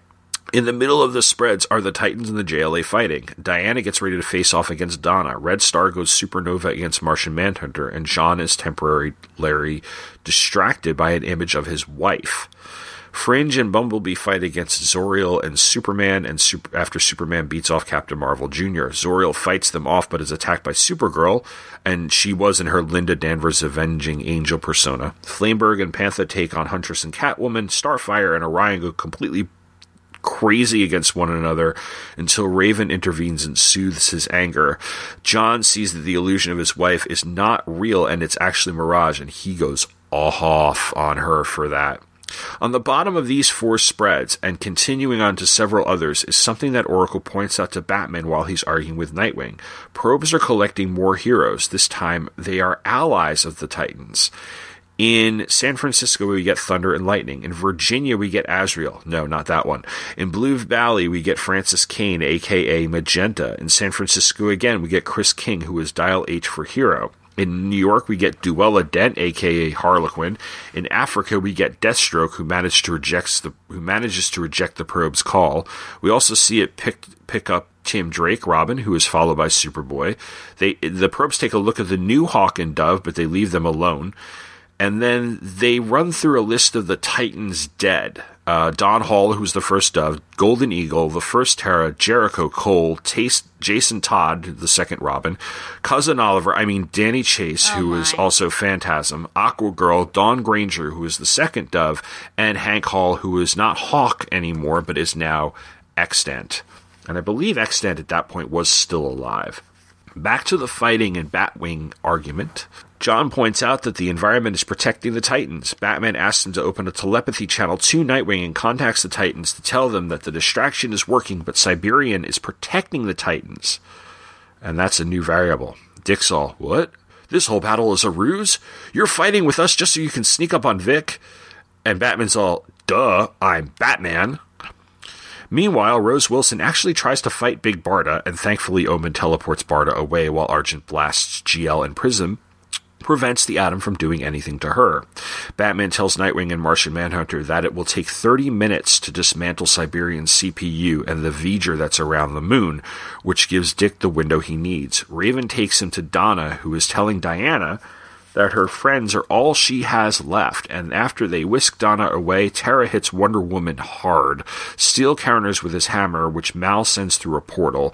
When he grabs Roy Harper, it's just as our favorite redhead, red-headed lech is watching Flameberg and Huntress in an epic girl fight that Batman has to break up in hilarious fashion. When he grabs Garth, he's still going toe to toe with Aquaman, and when Nightwing grabs Wally West, the Flash is still arguing over team allegiances with Green Lantern. Raven speeds off, but not before Changeling, who had been in an epic morph off with Plastic Man, turns into a bug and flies into her soul self, hitching along for the ride. As she heads off, we see the Titans' allies as well as Secret, Arrowette, and Wonder Girl, who, along with Superboy, Robin, and Impulse, are, of course, Young Justice. And JLA power allies Power Girl, Elongated Man, Mary Marvel, Mr. Miracle, Black Canary, Captain Marvel, and Green Arrow. Batman orders everyone to stop fighting and tells everyone that the Titans team is on its way to make contact with Cyberion's CPU, which is on the moon. We then close at issue number two with two pages of schematics of all the various Titans headquarters, along with the amalgam that Cyberion will be building into the island, and this is going to be important for the Titans series that follows this miniseries, because that's going to be their headquarters. Issue number three is titled All in the Family and it starts with the JLA Titans Moon Strike team getting ready to take on the V'ger. There are Superman, Wonder Woman, Mary Marvel, Green Lantern, Guy Gardner, Martian Manhunter, Power Girl, who's apparently changed costumes, Captain Marvel, The Atom, Captain Marvel Jr., Big Barda, and Orion. Superman checks in with Oracle for a status update, and she tells them that they don't have much time. Then she asks if this, if the additional team members are helping, and if Gardner is making an ass of himself yet. John says that all assistance is appreciated and tells her to do her job. Batman then gives the Moon team its plans and gives Oracle her marching orders to coordinate the Earthbound efforts at damage control, which is basically where every other Titan and JLAer is going to be. Meanwhile, the five original Titans float within Raven's soul self, and then they leave, with Changeling revealing himself and reminding his teammates that Vic is his best friend, and they would have done the same thing. Stowing away, that is, against orders. Raven leaves. Wally does some recon. Arsenal fires an arrow that makes Vic angry, and everything around the six of them goes white. On the island, Raven returns to say that the technology on the island needs to be ready to receive Victor's soul if they're successful with communicating with him. Basically, what's going on is that there are two CPUs, a main one on the moon and another one on the island. If the attack on the moon V'ger is successful, then Vic will try to download all of himself to the island which is what they want because it's there where he will be contained and hopefully not be able to do more harm. The only problem, as Steel and Bumblebee point out, is that the island's CPU may not be big enough to contain all of that. Around the world, the Titans and JLA try to contain the various natural disasters that are going on, which includes a volcano in Atlantis that Aquaman fights, lava flow in Chicago that Starfire and Supergirl try to hold back, and a falling sky that Argent tries to stop saving from saving New York. Falling sky? That doesn't make sense. A meteor shower or something. I don't know. I'm not going to go back and look at it. Um, on the moon, I, it's like, what was I typing? On the moon, Green Lantern uses his ring and Wonder Woman uses her invisible jet's material to create a net around the moon. This net is tangible enough for the heroes to grab onto and push it so that the moon can maintain its orbit. Oracle reports that this isn't causing any problems on Earth. Mr. Miracle and Guy Gardner, along with Orion and Barda, make up the strike team that is going to get back into the watchtower to get the new Genesis equipment, the tech that's on the watchtower, up and running. However, the prognosis is negative, and hey, Cyborg captured the Millennium Falcon. In the Moon CPU, Roy, Garth, Wally, Donna, and Dick all try to appear to cyborg Cyberion's humanity, with Gar basically then yelling, Hey Rust Bucket, let go of the frickin' moon already, will ya? he goes on to lay into him about what he's doing and how his actions have consequences while Oracle directs us to the various disasters that are going on. We see Azrael, Zauriel, and Arrowette take on storm damage in New York. Prism and Mirage fight a fire in Munich. Rose Wilson and Risk help with a hospital in Tallahassee. Impulse and Green Arrow deal with a lightning storm in Seattle. Wildebeest and Black Canary fend off earthquakes in Venice. Robin and Flameberg save orphans in Metropolis. Red Star and Thunder and Lightning repair flood damage in Bangkok. Panther and Harlequin fend off a zoo stamp- stampede in San Diego. Damage the Secret and Joto work in Kiev. Fringe, someone I think is who is the second Doctor Light and Wonder Girl are in London. Magenta and Superboy are in San Francisco, and Batman and Catwoman are in Gotham City. After getting frustrated with his inability to get through to Vic, Gar yells that he wants Vic to construct the person he'll listen to since none of them has succeeded. Vic then creates a construct of his father, Silas Stone. Silas starts talking to Vic, and all of a sudden everything stops. Vic begins downloading himself into the island with Raven guiding him along the way. Inside the watchtower, Barda and company get everything back online. In the Moon CPU, the Titans spot the Omegadrome, with Vic, which Vic had morphed from a battle suit into a power source. But before they can do anything, the V'ger around the moon starts to break up and take off. Many are still operational enough to take off on their own, and Superman directs the JLAers who were helping with the moon situation to destroy the unmanned pieces of space junk before they hit the atmosphere. Green Lantern wonders where the Titans are, but Wonder Woman says that Earth is their priority. Meanwhile, Guy Gardner blows things up. On Titan's Island, the CPU is too damaged and too small to hold everything. So Raven dire- redirects everything into her soul self for as long as she can hold it. While in the watchtower, the Atom realizes that they can keep the debris from the V'ger from falling to Earth by creating a huge magnet with the watchtower. Meanwhile, Nightwing realizes that if they can get control of the Omegadrome, they can morph it into a ship and fly that home. All over Earth, the Titans and JLA teams turn to fending off falling debris. Above the Atlantic, Power Girl holds off. Sorry, Power Girl holds one and then Damage touches it and blows it up. In Metropolis, while Lex Luthor looks on and drafts a memo to employees to go home and be with their loved ones while they think about what their savior superheroes have brought upon them, Terra tries to figure out how to save the city, but is interrupted by Wonder Woman. Terra apologizes to Diana, who says no apology is necessary. Circe watches this from Brazil and wonders why Diana always seems to prevail over problems. In Houston, John and Argent save the city from a falling ship. The Joker revels in the chaos from his cell in Arkham, as the Joker is wont to do. And in Cairo, Starfire and Supergirl help the Marvels destroy some falling debris. Dick's idea to use the Omegadrome doesn't work because it's obvious that Vic is still connected to and controlling it. Omen shows up to deliver bad news that Vic's going to be lost because they can't contain his download, and she is there to at least save them. Gar doesn't accept this and says that maybe the Omegadrome can hold all of that. Omen says that she can take the Omegadrome back to uh, Earth, but not all of them with it. Dick tells Gar to go with Omen, and he does this in the nick of time because Raven's soul is cracking and it's about to explode. She then fires Victor's essence into the Omegadrome, and when we wa- and we watch it morph into a battle suit and then into a human-looking form, that of Victor Stone. In space, the five founding titans float around knowing that they are liable to run out of oxygen soon and they'll be sucked into the vacuum of space. So they say their last goodbyes to one another. But then someone says, You know, Donna, you really should have returned my calls. It's Green Lantern, Oh and he's here to take them home. Didn't we talk about a Green Lantern and her dating? Oh, Oh, God, no, I it love was them as a um, couple. It was shoot. It was that thing I did two anniversaries ago. It was that special Girlfrenzy. Weren't they dating a Girlfrenzy, or like he visited her apartment? Does this sound familiar so. to you? It, it says it sounds familiar. I know I had a number of, of issues. Like I was buying Green Lantern when when they were together because she was in the book. So yeah, I, I always liked them as a couple. John Byrne ruined it.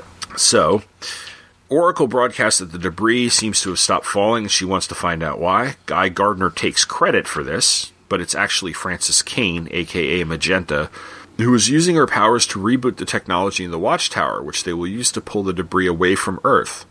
The five original Titans are reunited with their mentors and their mentors' friends and family, and Vic and Gar are united reunited as well. We then have an epilogue, which has art by Mark Buckingham and Wade von Grawbadger. They would be the art team on The Titans, the ongoing series that spins out of this miniseries. It is a party at Warriors Bar in New York City, run by DCU's own Guy Gardner.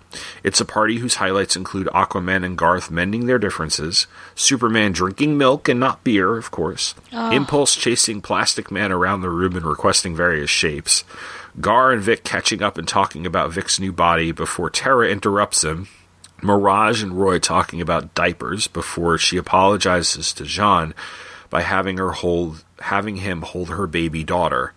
Half the woman in the room checking out Nightwing's butt as he reconciles with Kory. Wally and Donna talking about the fighting that was going on between Flash and Green Lantern. Several people ribbing Orion for actually smiling at one point at the end of this whole thing, and Captain Marvel Jr. apologizing to Superman for hitting him. Finally, Guy unveils the newest addition to the monuments found within Warriors statues of the five original Titans as they appeared in their first appearances back in the Silver Age. And we close out with Wally asking if they were really ever that young, to which Garth replies, I'm afraid so. But what's really amazing is that despite every known force in the universe trying to pull us apart, we're looking back on all of this together. The end? The end. Wow. Take a breath? I think that was a 15 minute. That's a long summary. Next month, I'm going to do JLA Avengers. Heavens above. I think I already um, bragged on you last time about how you always come in really prepared. And here I you was really even, excited for this. Even more. even more than the other one. so, do you enjoy doing your synopses? I really enjoyed doing this one, but then again, this I I have always loved this series, so I was like, I was looking forward to this. So I, I like doing the others too because it's just it they're they're fun to to dig into because Yeah. the comics, at least the ones that we've been doing lately, the JLA comics and stuff, have been um, fun to read. So if there were bad comics, I don't think I'd be as enthusiastic. Yeah, there you go. Well, here we go. Question Sure. For whom is this story written? Or who is the atten- intended audience, would you say? New Titans fans. Okay. in other words, fans of the title, the New Titans, Okay. the New Teen Titans, the George Perez, Marv Wolfman Titans, who had missed their team, and DC wants them to see, hey, we're getting the band back together, and there's going to be a new series, and you should you should buy it. So here's everybody. It's an encyclopedia. This is this is a this is a lot of fan service for, and I don't think it's for JLA fans more than it is for Titans fans. But that's again again that's why I bought it back in 1998 and 1999. So Okay. oh man. Let me I would like to say that this was for me as a let's just call me a new reader. Mm-hmm. Overwhelming. Mhm. I felt overwhelmed. There, there was just. Luckily, they focused on the core members, which was good. Even though there were a couple people, the girl with the pale skin, what was her name? Argent, Yes. There were some people that I wasn't recognizing, but the little cards at the bottom, it was slightly overwhelming. And I was texting you, and you had said that, oh, that one set of cards were like the dead people. And I, Yeah. I was like, oh, I didn't even catch that those were dead people. So for new, yeah, says, I think it says deceased agree. all the way at the end at the bottom of the card. Okay, it was hard for me to see the the fine print, but I should have like ogled it more, I suppose. So I totally agree with you. I'm glad that you said that because for me, I just thought, wow, this is really large and it's jam packed. Do you think that this story would have served? Would it have served it to be not compressed? Because three issues, and the first The- one was the longest, and then it had. But the other two were, were pretty close to it. But three issues with this amount of information? What do you think? They were three like double sized issues, I think. Okay. I don't know. I don't have the individual issues in front of me, but I, I want to say they were bigger than your average comic. So it, but it is compressed into um, a longer story that is compressed. I would have said it a six, a, a four issue or a six issue might have actually been a little more, um, a little less um, uh, overwhelming, mm-hmm. maybe, or you would have had a little more room to breathe. But yeah, but for the most part, um, I think they were oversized issues, and I'm vamping because I'm looking up. That's okay. I enjoy your vamps. But yeah, but like I said, it's but and, and your comment about them, your comment about them focusing on the core original Titans is apt. I think they went for the um, the more recognizable heroes. Uh, Argent Toni Monetti was probably the mo- one of the more recognizable characters to come out of that Teen Titans series, and I think they focused a little more on her because she was the one character out of that series who was in the Titans series that was after this. So I think they wanted to establish her a little bit so that readers, when they saw her in the new ongoing series, uh, would know who she is a little bit. Um, that team was uh, the only character that doesn't really make much of an appearance in this um, particular miniseries, but that does get a place in the Titans uh, team is Jesse Quick because she'll be she'll be on that team. A quick check says that yeah, these were this was a 38 page book, Okay. so that's you know that's three 38 page issues as opposed to three 22 page issues. So it is a little more. They probably could have done a fourth. Maybe they wanted to get everybody like they wanted to get to the main series as quickly as possible. You know, maybe schedules being the way they were. You know, I, I don't know what mm-hmm. the what the reason for going for a three issue mini instead of like a four or six issue mini mm-hmm. were at the time. So Okay. I'm trying to think if I want to upset you now or later. So I, maybe maybe I'll upset you later. and start off with uh, the positives for me, and we can. Well, actually, I have one other question, sure. and it was about Catwoman and Okay. whether you found that random or not. Her being in this issue, uh, in this story. That was random. I can't remember if she. I know she was like would pop in and out of the JLA sometimes. I don't know why she was there. It's kind of yeah. It was really yeah. weird. Maybe it was a Devin Grayson thing. I don't okay. know. And you could kind of argue the same about Dinah, but at least Dinah has, you know, this relationship with Oracle, and and there was that interaction there where Oracle was happy to hear Dinah, but Catwoman was number one. She was sneaking around. It's not like she arrived with everyone en masse, and then yeah, Dinah's not random. no, Roy's there. yeah. Correct. Yeah, so she's got So multiple Di- yeah, connections. she's got- yeah. But Catwoman, yeah, I wasn't too sure yeah, about that- that one. Yeah, I don't, I don't know what the I don't know what the purpose of having Catwoman in there is was either. And then I guess my final question to you, I see I told you I had all these questions, That's fine. is in regards to the fight that arises between the two. Yeah. Now, it turns out to be a ruse mm-hmm. in, in a way to distract and like figure out what's happening. Was this? i think we talked about uh, this in the previous episode with the Birds of Prey issue, sort of creating unnecessary conflict and drama. Do you think that this was like a way? Of course, we're going to have this huge battle. It's JLA Titans. They oh, have yeah. to fight. Did, so, do you think that it did it gain more than it lost? I mean, with these people fighting, and they had like actual, almost emotional battles too. I mean, what are your thoughts on that, on this fight besides the epic nature of it? Well, it, it, yeah, it's totally that trope of like two superheroes team up, but before they team out, team up, they duke it out a little bit in a big, and it's all a big misunderstanding type of thing. Um, and they've been doing that since like the Amazing Spider-Man versus Superman crossover from back in the seventies, you know. So uh, there were parts of this that I think were really, really well done because they were they were kind of they're they were kind of all like airing their their dirty laundry with each other in some cases and like this tension between Wally and Kyle or like between Gar- like Garth lashing out at, at Aquaman as like a, a parent. You know like a, a teenager or like a kid just like being angry at dad. Sure. and and you know Donna like not lashing out at Diana, them kind of like fighting with each other, but Donna like kind of pleading with her, like you know, just like trying to explain to her like this is what's going on, and then th- this back and forth between Nightwing and Batman, something that um we haven't seen them on that level since like that Batman and the Outsiders New Teen Titans crossover from all the way back in like 83, which was pre crisis, mm. where they got into an argument about it, like, you know, where Dick was basically like, look, I've been leading this team for years. I know how to be a team leader. And here you have an argument between Nightwing and Batman where if this were back in the like lonely place of dying era, like Batman would well Batman did literally punch him during that era, but Batman they, they wouldn't have had this conversation would have gone on, wouldn't have gone on as long as it has. So it mm-hmm. sees it shows a little bit of the evolution of of their relationship to the point where Dick's on higher footing than he was. Um, I don't know. I guess I, I I just enjoy it because it's just it's a bunch of it's just a bunch of really beautifully drawn fights Sure. where where Batman grabs Betty and says, "Excuse me," and then turns to Helen and goes, "And you," like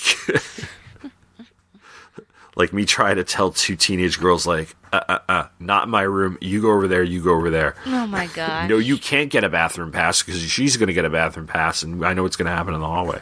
You're gonna fight? Yeah. Oh wow. So Another question is about Aquaman, though. So I don't know if you're you're going to be able to help me out here. But Mm. I'll in try. issue two, and maybe around page thirteen, everyone has just showed up, and Beast Boy is saying, "Oh wow, it's so cool! The Justice League's here just for us." uh huh. And in the middle of that, who is speaking here? Is it Helena, maybe? Helena or Hunter says, Everybody here, Aquaman. And then there's a zoom in on his face, and she says, Aquaman again. And there's someone saying, Where's my baby? And then someone else is saying, Where are we? And then his face is very sullen and depressed. Do you have any idea what is going on with Aquaman here? I think Is this a previous relationship?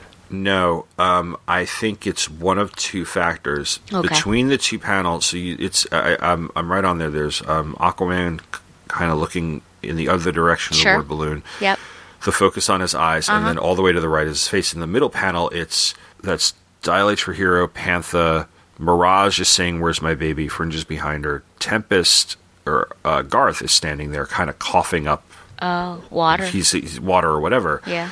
And then there's Rose who's asking, Where are we? Now, there's two possible explanations for his face. One, he sees Garth, and he realizes that Garth, who was his protege, his sidekick, Aquaman was his mentor, was Garth's mentor. You know, this is Aqualad, this is the kid. So he's seeing that he's in pain. Also, Black Manta killed Aquaman's son. And Mirage standing around going, Where's my baby? Maybe that he had a little bit of a visceral reaction to that. Hmm, okay. Because Mirage, Mirage left the Titans and she was pregnant, and the last panel, the last pages of that new Titans issue, the last new Titans issue shows that she, her and Terra in the hospital, and Mirage has just given birth to a baby. So she's got a little girl at this point. I don't know how many years in comic time. It's been what three years in real time. Let's say it's been enough time in comic time where she's got a, a, a baby and she's taking care of her probably as a single mother. And so that idea that like you know, so she's distraught over where's her baby, and maybe that's triggering something in him. Okay. Best argument that I can have. So there's no there's no relationship between him and Mirage. But, Okay. But the But just, yeah. seeing Garth like that, and then maybe maybe that also brought up memories. Okay. Well, thank you for those explanations there. I hope that helped. I hope I'm accurate on that. It's I my knowledge of Aquaman is Who knows? I mean, the only person I know to ask would be Rob Kelly. Rob I'd Kelly. have to like screen capture it and then send it to him. Yeah. I really liked. I'm going to go through some of the things that I really like, and then Okay. and then give you sort of my my overall, and then you can absolutely because I know that you want to absolutely gush over this, so I, I want to give you that time, and then we'll talk about Oracle at the end. So things that I really liked is at the end. You know, I, I felt, in my opinion, I thought it was a shocker at the end of it. I think it was good writing, and it was almost that Chekhov's gun. Is that what it's called? Mm-hmm. Because Cyborg was mentioned in the beginning, just sort of tangentially with with Beast Boy, yeah. and then there are all these little hints, I would say, building up. But really, at the end, I was like, "Oh my gosh, Cyborg is somehow doing this." So I I liked that shocker at the end. I thought that that was really good. Mm-hmm. It was surprising that of all people, Superman was the first to sort of drop the gauntlet and basically contest that Cyborg wasn't alive anymore and was merely a program, eh, which I thought was interesting because, you know, of all people, I thought maybe it'd be Orion since he was the most hostile throughout. But perhaps that was a clue. That was maybe the clue that I should have caught on that this fight was a ruse because Superman probably wouldn't be that bad off. Yeah. Though sometimes, you know, just like jokes, there's some truth in the jokes. Perhaps there was some truth in this as well. I don't know if it's coming from his dealings with Brainiac or not, but Maybe there's Maybe. some, some truth. And and Batman could have kept it away. Like if they have that telepathic link going, Mm-hmm. and Devin Grayson chooses not to put the word the thought balloons, that explains how like that ruse was possible Yeah. the, through the telepathic link. Yeah. I also like I like Black Canary showing up. Talked a little bit about that, but it was nice to just have that little interaction with her and Oracle outside of that book to, to sort of show what that relationship is outside of Birds of Prey. I like seeing Vic interacting with people in issue number three, and as he interacts with them, even well, I guess he's not really interacting; he's very passive, but he's gaining more of his humanity in appearance, at least. Yeah, I thought that that was a really nice touch there. That's one of my favorite moments. Yeah, he goes back from this sort of amorphous computer mass to when he's talking to Roy, which I guess is supposed to be the planet Technis, to Cyberion, which is what he looked like at the end of the New Titans issue. And you turn the page, that weird thing where it's like you just see his skin and it's all robot. That's Yep. what he looked like when the Russians reassembled him. Oh, I see. and then he's classic cyborg. And then of course he's just Vic Stone. So yeah, I, I like I always I always like that too. Uh, number three, in issue number three, uh, you made a quote, but I didn't want to interrupt you because you, you were getting your flow there. I liked how Oracle asks if, quote unquote, you know, Gardner, has he made an ass of himself yet? and I thought, yes, this is why you're my favorite character and why, because he has been BFFs, because I absolutely, you know, think the same thing of Guy Gardner. And of course, she voices it, which I thought was amazing. I also liked seeing uh, Oracle sending people to different places. You you went through that and just showing the panels of small teams going to different locales. So Yeah. really using, I mean, it's a huge roster that you have in this book, but really using it, I would say, to a good extent, and of course focusing on the people that really need to be focused on. Yeah, Jimenez is clearly, and I give him a lot of credit for this. You know, the the one of the I remember years ago reading something on a on a comment thread on something, and somebody said, "Well, Jimenez, I think I'm George Perez." Like that is like referred use that as like a way to insult the him as an artist, and I'm like, why would you insult somebody whose inspiration was George Perez? I know I don't understand that. I have loved Phil Jimenez's art since I first saw it back in like 1993 when I was like knee deep in image and like all this like crazy, crazy art. And here comes along this guy who's penciling just like George Perez, who's my favorite comic book artist of all time. So I think that in this whole fight thing where they're sending the small teams out, like I'm getting a Crisis on Infinite Earths 12 mm-hmm. vibe to it. Okay. Where it's like all the disasters and the shadow demons are happening like all over the world and they just keep cutting to where the different heroes throughout the world are fighting. And he kind of does this in 10 with the villain war as well 9 and 10 with the villain war as well where they're just cutting to different teams of heroes fighting in different parts of the world and just giving you kind of snippets of what this hero, this hero, and this hero done, and they're like crazy obscure characters too, like you know, um, at that time, like the Global Guardians and those things. And I feel like that's the feel I was getting from this. It was like let's just go global with the stage and you know show all these bits and pieces of them like trying to stop natural disasters and and the sky literally falling and things like that. So. And and I was right. The sky was falling. The Oh, panel okay. says, "Move it, people. The sky is falling," and I mean it. And I was like, "Oh, what did I?" You're like you decided to pretend to be Chicken Little. I guess so. Yeah. What do you think about the the women trying to figure out what makes Dick Grayson so hot? I Is that a Devin actually- Grayson thing, writing herself into the comic?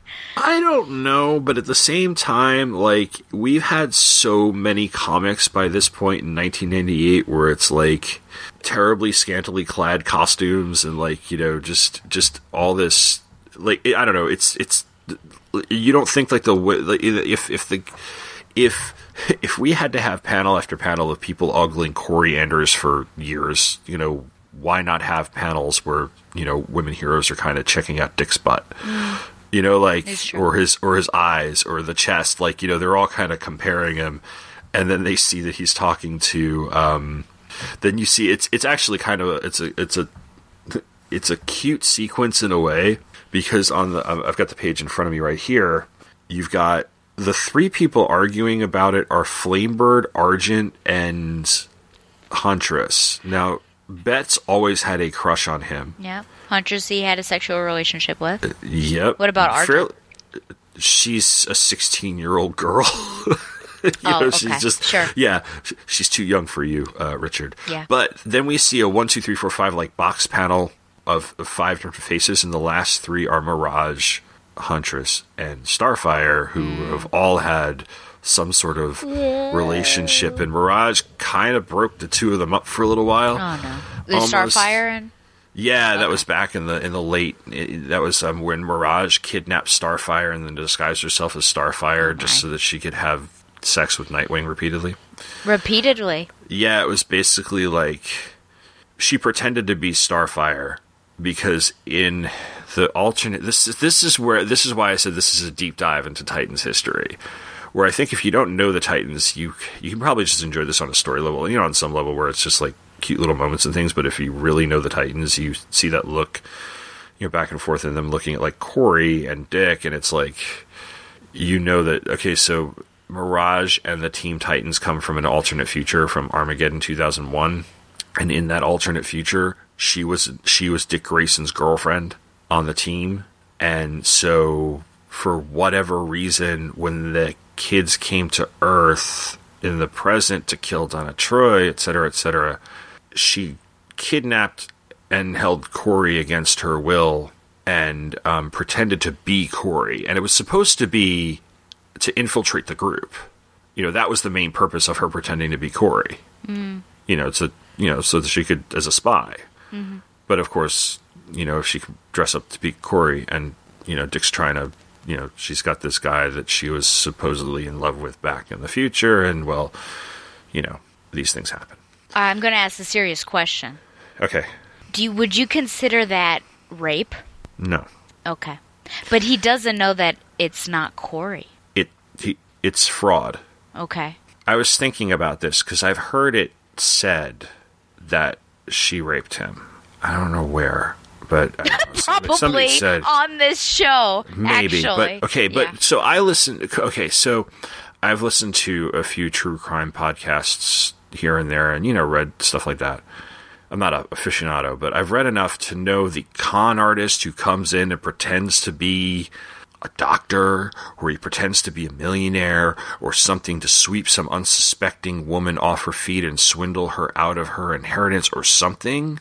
That sort of fraud where, like, she falls in love with him and basically he's conning her to take, like, that, that sort of long con to take her of all her money, or vice versa, where she's like, you know, you know, there, there's an, there's a means to an end there, and that's what I see in that, in that whole Mirage Nightwing Starfire storyline Okay. she was it's it's it's illegal it's fraud and she's certainly conning him but everything about the sexual relationship between the two of them is consensual Mm. She's just she's just completely i don't know if she's gaslighting. I don't know if gaslighting oh is the right is, is the right i don't know if that's the right term but she's misleading him. She's committing serious fraud there but it's not it's not uh, rape. Okay. but then we have a reunion between Nightwing and Starfire, and it does have to be pointed out this is the first time these two characters have been interacted with one another in this series since about like 1993, I think, Mm, like wow. before Zero Hour. Yeah.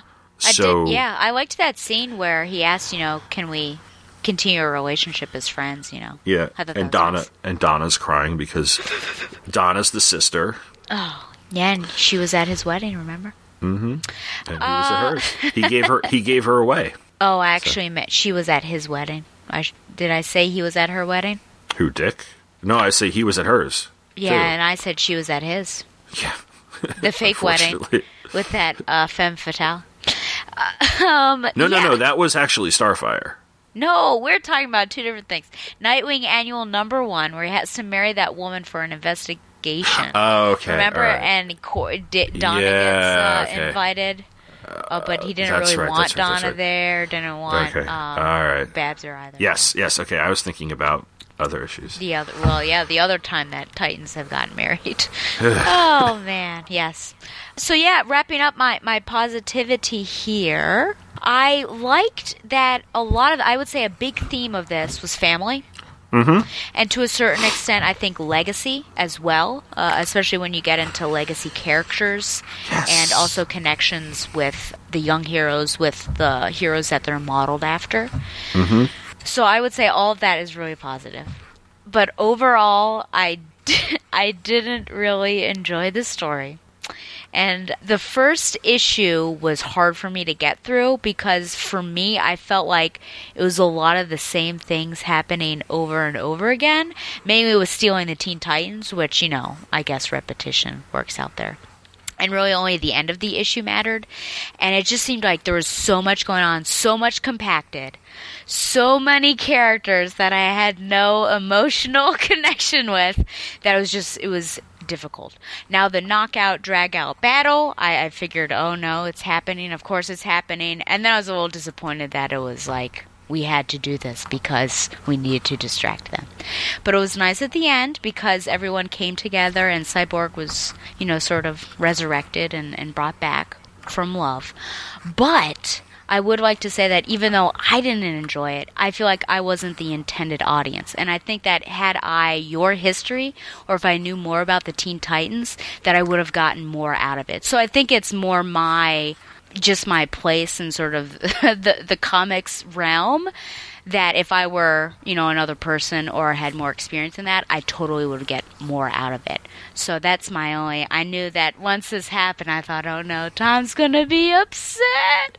But that's, you know, that's just how I feel about it. So now I would love to give you your time to to say why you love it so, and probably why you're with the majority of people. I'm with the minority of, you know, why this is a, a great tale. But here's the thing. I don't think it's a great tale. Oh. I think it's a great piece of nostalgia, and Okay. I think it's great fan service. But from a story point, it's really hard to engage if you don't know the Titans. So I, I and I, I don't know why you would think I would be upset about a story. I thought our friendship was over. no, why would I do that? I don't. I don't get that. Um. Ah. So Because yeah, some people um, take things seriously. it's a comic book. Okay. Anyway, um, no, it's not a. It's look, I, I don't. I have a complicated relationship with Devin Grayson's writing because there's stuff that I've read in her in the past that I thought she was very good at, and there was stuff that I've read in the past that I just would not want to read again. And and I say this just, and I, and I hate to say it, and I'm not trying to sound sexist because she's a woman. It's just her writing. I you know I feel the way about that way about um there's a number of Marv Wolfman Titans issues that like I own because I completed the run. So uh, it, it's not it's not that. It's just that and and she had a she had a handle on a number of the characters, and I think that this this series holds up as well as it does because of the art over the writing.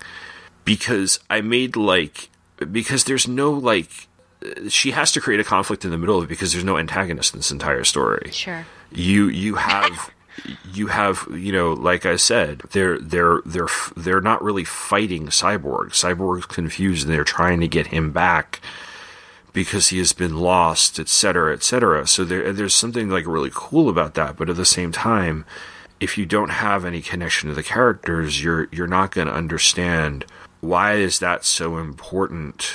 Why is Victor Stone so important? And I don't I think beyond the people who are fans of the Titans and who want to see the Titans in as close as possible as to what they remember from the classic Titans or the classic New Teen Titans, the casual reader's not going to care. So I don't think she does a very good job at really making this like, you know, if this is your first Titans story, making you like kind of clearing things up. I, the file cards are, are in there and but it's really really continuity heavy. And it's really reliant on people who are established readers within the DC universe of the day.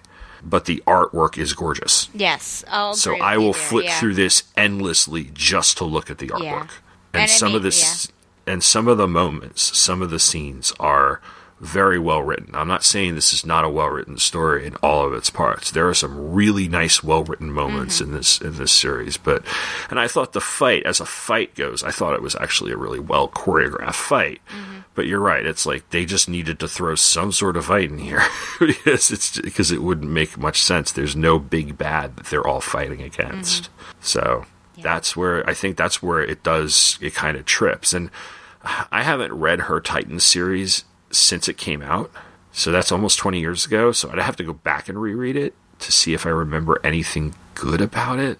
But it, it did not. It it was. I remember a lot of people were very unfulfilled by it. Okay. Yeah. You're not wrong. But like I said, I'm way more about the art in these three books than I am about the about the story. About the other stuff, yeah. And I mean, Although what a there- playground to play in with all Yeah, although there are some there are some moments like uh, you know because like I remember looking through this book when I first came out. I'm like, oh my god, they brought that person back and that person back and that person back. So it was a sort of like it was total fan service and it was this sort of like you know checklist of. I'm looking. I just I was flipping through it and I'm looking at that page where um, Dick interrupts Kory's VR world fantasy thing to get her out of there. That scene with him and Donna is like That's hard. it's so hard. Yeah. And I think she writes that really, really well. Absolutely. Especially that Donna knows. Yeah. And that's what- just- yeah. It's like so it's just it's a painful scene. Yeah, absolutely. No, I agree with you that the, the character interactions are on Yeah. point. They're they're filled with emotion. I think it's just the story itself Yeah, that's it- lacking. It's a lot of it's a lot of weird inner conflict for a superhero story. Yeah. Your- your extreme extern- Orion. Yeah. Orion's almost like comic relief through this whole I guess story. so, yeah. You'd expect it to be Plastic Man, but he's pretty tame. Except I do like the scene where Impulse is chasing him around the bar. do the pretzel, do the thing. Yeah. Oh so it's got yeah. it, it's got its moments, but Yeah. it is and it's not a it's not a terrible story. I mean, there are some Oh, terrible no. Titan stories, but it's not, it's no. not. But yeah, so you're not you're not you know it's not a secret cow. Okay. I wasn't sure. I was afraid I was going to No, offend you. no. I did No, I appreciate the info cards, though. I, I did say, I think, Yeah, so I'm going to contradict myself a little bit because at times, you know, when it's a full page spread and there are f- like five cards at the bottom, it is slightly, you know, overwhelming. Mm-hmm. But at the same time, for someone who's not well versed in the Titans, it's giving you an idea of who these people are, Yeah. which is nice. So Part of you want part of you wants this to be like a, an oversized book. it kind of needs to be. they they wouldn't have done like a treasury edition of this because they weren't making this back in 1998. But could you imagine this in like that old school treasury yeah. comics? Uh, wouldn't that be, be great. cool? Yeah. yeah, blow it up. Yeah. I did accidentally find an issue two that who is it? It's Dove. Dove is flying around in Woodstock, New York. Apparently, Mm-hmm. uh, it's later. I see page thirty, but that's probably wrong. And uh, Hawk is with him, and uh, he says, "What are those?" So it existed in 1998. We all thought that that kid had it cornered in whatever year, 2015, but no, it existed before that. So I just wanted to bring that up. Well, my final question before uh, we give a rating on this Yes. is in regards to Oracle. And I like to ask, my big question is just do you think this story would work without Oracle being in it? I think that the problem is that she gave something for her her something to do, and that she is coordinating things. But I wish that she would have just given her a little bit more to do because I feel like you could swap Oracle out for something else. Yeah. Like put somebody on Watchtower duty, and that's Sure. Oracle in this story. So, um, because she, I mean, she did do the kind of, but then again, I don't know did, if Devin had really written Oracle at this point. So I don't know if, if she really had a handle on, yeah, how to um, use her? Yeah, how to use Yeah. her. And that that's the issue that I think that was the problem I was saying about Grant Morrison the last episode. Where like they had, I can't remember if I was saying this in my head or on the, the episode where like they had her join the team and then she's in, she's not in several issues and then in several issues she's in like a panel Yeah. and it's like why is she on the team Yeah. and i know that like i said there's later on she has a role in a storyline that's important so Mm-hmm. it's there but it's just like it is after a while you're kind of like you know i don't think she's underused here but i think it could have been ah, there could have been more back and forth. There could have been interaction with Nightwing. I can't remember what term she was with Nightwing Yeah. at this point, you know, or with with Tim. There's some flirtations. yeah, the two of them have connected Sure. Yeah. in in a sense. Like they're they're part of the, you know he's fully integrated into the Batman Yeah. world at this point. So there could have been more. Yeah. Yeah, but it's almost like two different worlds. I, with for Dick, Yeah. anyways, because he's got his Teen Titans world. Eh, I guess you had to sort of pick and choose which one he interacts with because you've got that, and then the Batman world, Yeah. and then Oracle's sort of on the I don't know on the ring around there. So I don't. There's a lot going on. Yeah. I think something that I'm truly trying to work through, and I hope that it gets worked out as we continue our JLA coverage, is what purpose she serves if J'onn J'onzz is there. Because what I mm. continue to find is that J'onn J'onzz has this telepathic link. And so if you have a telepathic link, why do you need a like someone in your ear as well? If Yeah. you got someone in your head. And I understand she's also relaying commands to people who aren't there at the time and she's getting information as well, but that's what I, I want to work out. This one, I think you probably could have done without her. I mean, she literally does say, oh my god, I should have counted it actually. But she said, oh my god, a lot of times, and it doesn't seem like she has too much. Like, what parts of the mission is she able to really help? Well, she is the one who figures out that Orion messing up, attacking is messing up or causing sort of seismic activity on Earth, so she's able to help in that way. And she's the one coordinating the different smaller teams going different places, Yeah. so that works out. But otherwise, I'm not really sure because again, you've got the telepathic link that's connecting the JLA together. Had they had they been able to do this as a as a mini series that was beyond three issues, let's say six, you could have started it with that core group of Titans and had like all of the other Titans be abducted, kind of qu- like you could have gotten that whole abduction thing quietly in the background as things go and build it. But you could have also maybe established Nightwing and Oracle, since I think between the two teams, he's the only one aside from Batman who knows who she is. Yeah. I'm going to assume that he knows that she's Oracle Yes. at this point. Okay, Yeah, because they've so out. So you you have the two of them. So like you could create a conflict where like she is struggling as well because she has an allegiance to her friend, but she's also part of this team, and that she could be. Because she doesn't put up with Batman's crap as much as everybody else does. Maybe she's doing double duty. Maybe Sure. she's running intelligence for, for Nightwing and the Titans in addition to Batman, and you probably could have done that within this three issue series. But if you had an expand a slightly expanded story with not as much like huge set pieces all the time, maybe that would have worked. But it would have been interesting to see like her relationship with Nightwing as it was at the point causing friction because of the fact that like here come all of his old friends and all these other people and I thought I was supposed to be kind of an important like we're supposed to be friends and teammates and you know whatever Sure.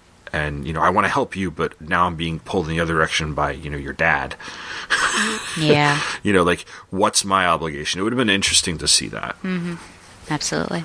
Well, unless you have anything else, what grade would you give this Teen Titans and Justice League story? I give the art a 10 both for Phil Jimenez and Mark Buckingham um, I like both of those styles Wasn't Mark Buckingham a member of um, Fleetwood Mac? That's Lindsey Buckingham Oh, okay. so 10 the story itself probably around a 6 Okay. um, so that averages out to about an 8 Yeah, I well, I, It's about a, it's. I give the story basically. I give the story a B. A B, I the, yeah. the it's a B yeah, overall. yeah.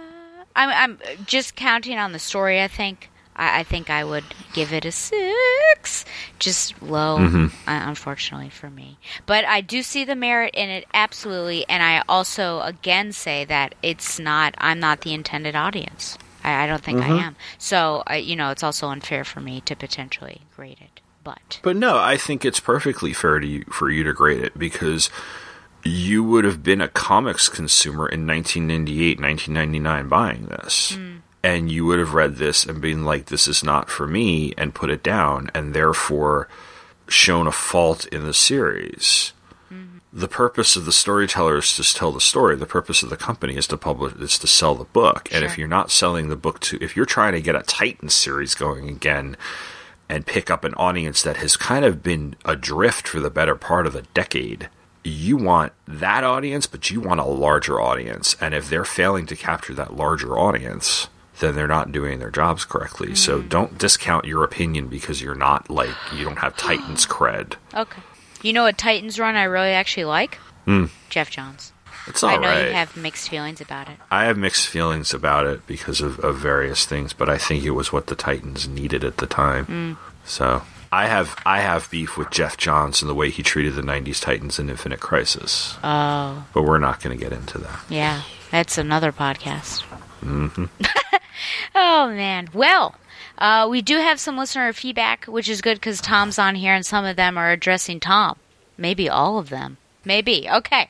Here we go. First from Ian Prime, aka Ian Miller, regarding episode 155. He says to clarify for Tom, yes, Steph of the early Dixon years was a lot angrier, but once she started dating Tim, she became a lot happier and more cheerful. hmm It only takes a man to do that. By the time she was back row, she's deliberately cultivated an attitude of hopefulness. Quote, a, a utility belt full of crap and a positive outlook, end quote, as she puts it. And yes, the quote was from Steph's interior monologue, so that explains the made up words and overly flowery description. At least I think it does. Winky emoticon. I think, remember when we talked about that weird getting a hug from Superman is like a sun ray? Yes. And I said, it's probably from Steph. And so he said it was. I think Birds of Prey is ending because sales don't justify continuing past the two year rebirth commitment that DC seems to have made with almost every one of their launch titles, a couple exceptions. I feel Tom in the Wonder Woman comic losing me. hmm Did you say you were confused by it? No, I said I was just. Um, Oh, that's right. I, you were I giving bought up several. rebirth. I, I'm giving it up Right, um, at, at at issue 50. 50 Yep. because I was. I really. I still haven't read the last few issues. I, they're just sitting on my Yeah. table. Eventually, I'll read them. It's a lot of her interaction with her brother and Darkseid yeah, also. it's just. It wasn't like they're not terrible stories. No. I'm just not. It doesn't have thing. that, that power that the initial stuff did. Yeah, it's just. Uh, yeah, I was just kind of like. eh. So I was. I was. Getting, I was getting bored. I think is the best way to put it. He finishes by saying, I'm glad Stella enjoyed Barbara's appearance in Tech. I thought it was like hearing the voice of Oracle from the past, strong and brilliant. Then we have from Ange, the uh, lover of Dana and coffee, blah. Listened to the latest show and was thrilled to hear the Grant Morrison JLA issues covered. I'm a big fan of Morrison, and his run on JLA was just about perfect, mixing some of his wilder ideas in the setting of a standard hero team as opposed to Doom Patrol. Batman's relationship with Huntress is strained throughout the run as he invites her and then fires her for nearly crossing the line. Oh, great. Can't wait for that. I loved Oracle here as it felt like Babs had finally hit the big time. It is one thing to coordinate the efforts of a street level team like the Birds, it's another to run point for the big guns as they fight killer gods. And yes, the JLU promo is appropriate, but I'd say because General Eiling putting his mind in the Shaggy Man and then shaving down appears both in Morrison's JLA and the JLU cartoon, and then he gave some images. I forgot that they did that in the JLU So I, yeah. until he put that little screen cap, and I'm like, oh yeah, they did that. Oh man, and you know what? I just remembered the first time we podcasted together. No, that's a lie. The first time we podcasted in person together was the Janice, wasn't it? I Didn't don't we think do? we did the. Jan- We did. We did the. Oh, what the heck was it called? Wasn't wasn't there the like Janus an Israeli team that they were going? It was like the JLA. No, it was it was the Ledger- Squad and Yes, that was it. Yeah, yeah, yeah. And remember, Morrison was in there as the writer, the writer. and he had writer's block. So it Yes. all goes back to Morrison, maybe. Maybe Michael Bailey's been wrong all the time. Uh, and finally, from Sway, as I call him, or Joshua Lappin Bertoni, he says, Hello, Stella, and whomever the guest of the month may be, and he thinks it's Shaq. He's wrong, I guess. Mm-hmm. Just got done listening to your episode with Tom. I had the Secret Files issue when it first came out. I used to love getting Secret Files when I was younger.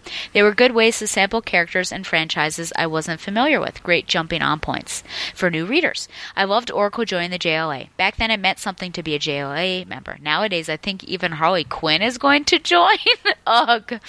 Regarding Babs' Congress age, Barbara Randall did do a retcon post crisis, which stated that a special provision allowed Barbara to join Congress before the age of 25 pre crisis, they just said she was 25.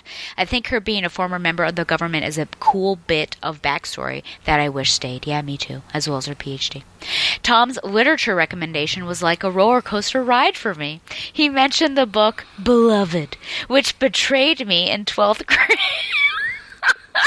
oh my gosh. Due to some miscommunications too long to get into here, the this is insane. This is like my story about running around the school. The book almost prevented me from graduation. So the book, the the Ghost of Beloved, like basically prevented his walking. Needless to say, I wasn't a fan at the time, and Tom's mention brought back the memories. Oh, great, Tom, you made him have daymares. It would be interesting to revisit reading the book for leisure, though, and not as part of a last minute class assignment. Slugfest made me smile, though. I read it a few months ago and had a blast listen to Tom's words and read it. Yes, I have it. I have it on my shelf, hopefully during spring break. I also thought I would use this email to update BTO listeners on the saga of Don's Dino Romance. Oh, for those interested, I took some of the kids from work to Universal Studios last week for their spring break. We rode the Jurassic Park ride, and I was looking forward to seeing. I was looking forward to seeing the father of Donovan's baby. What? I can hardly do this. Okay. When we got to the part with Dilophosaurus, we call him Dill, that's his name, his eyes met mine. He had excitement in them. He knew that if I was there, then Don wasn't far behind. He scanned the rest of the ride for Don, and when he didn't see him, his eyes turned from joy to rage. He wasn't happy. He spit his Dilopha venom in anger. I made sure to keep my mouth closed so we wouldn't have two dino pregnancies. My heart breaks to see him hurting so much. Our friend Ben, thanks for the spoiler, will be visiting Florida in a few weeks and will be making a trip to Universal. I think the two of us will find a way to leave a note for the dinosaur not to give up hope. I'm not sure what the best way to do that is. Maybe BTO listeners can come up with something. Fly on, Babs lovers. That's hard because I think you get in trouble for throwing things off the side of rides. Um, I don't know. It'd be interesting potentially. Uh, are you still there, Tom? Yeah, sorry, my microphone. No, that's okay. That's okay. Your hand was your head was probably in your hands. I think it'd be interesting to like FaceTime with Don at the moment that the Dilophosaurus is there, and so like they could potentially have like a digital interaction, but I don't know because you don't want your phone to get wet either. So I'm not sure. Yeah. So uh, listeners, if you have any thoughts on how Don can reconnect with Dill from uh, Universal Studios, please write in and let us know. And I will say about Beloved, I feel like I uh, Tom for some reason has trolled us. I guess both Josh and myself because a student walked in and is carrying Beloved, and I'm like, oh no, that book. And then she left it in my r- classroom, and so there it was. And so she came and visited me the next day, and I said, get that out of there. Not that I don't like it. I recognize that. Well, actually, it, she asked me if I didn't like it, and I, I, it's a hard read. It's it just emotionally. I don't even know how to describe it. I recognize it for you know the product that it is, but it's just maybe not something that I would like to read again, but I'm sure that uh, Tom will make me read it again for required reading. well, that's Not it. any time in the future. So Oh, okay. That's good. That I can heal up after 1984. If you uh, have any questions or comments uh, for BTO or Tom, uh, you can email batgirltooracle at gmail.com. And then Tom is popcultureaffidavit, right, at gmail.com? Yep. Uh, so I guess the questions to leave you with would be Was Dick Grayson raped by Mirage? What are your thoughts on that? Or was it fraud, as Tom said? And if you have any thoughts about sort of this idea of authenticity in writing, that I, I guess I'll sort of make a sweeping generalization, call it that, and, and what your thoughts are on that particular discussion. Someone on Twitter also responded to our question from last time in regards to Zinda Blackhawk, Lady Blackhawk, woo! Because remember, we were like, what's she talking about here? I don't mm-hmm. remember who it was that responded to me. I tried to actually just find it now and I couldn't. But they made a comment that she heard big dates. She just likes to go out and like beat people up, just find like a villain to beat up. So potentially, when she said like a cool customer, maybe she's going to go look for a freeze and beat him up. That's her idea of a hot date. So there we go. Okay, well, we're going to take a break. Uh, unlike last time, Tom didn't make me angry or upset with his uh, Kory talk, so he can stay on. Uh, when we come back, we're going to review Batgirl and the Birds of Prey number 20 and Batgirl number 73, aka Batgirl number 21. Uh, but first is Radio Hour featuring probably something that Tom danced to in his eighth grade dance on Parole by Motorhead.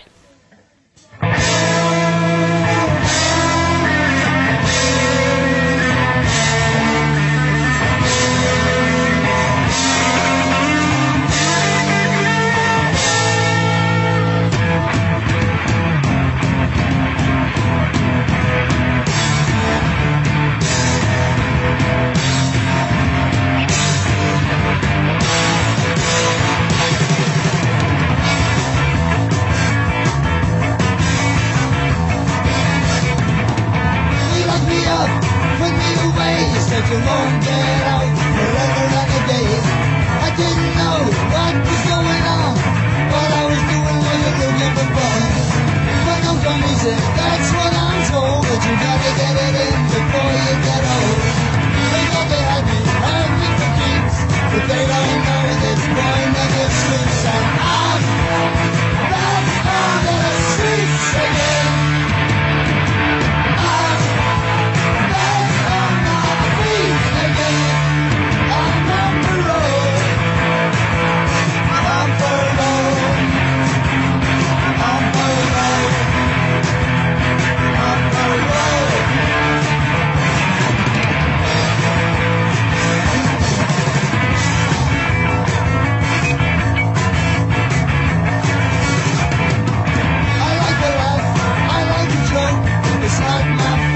fault and humor's broke.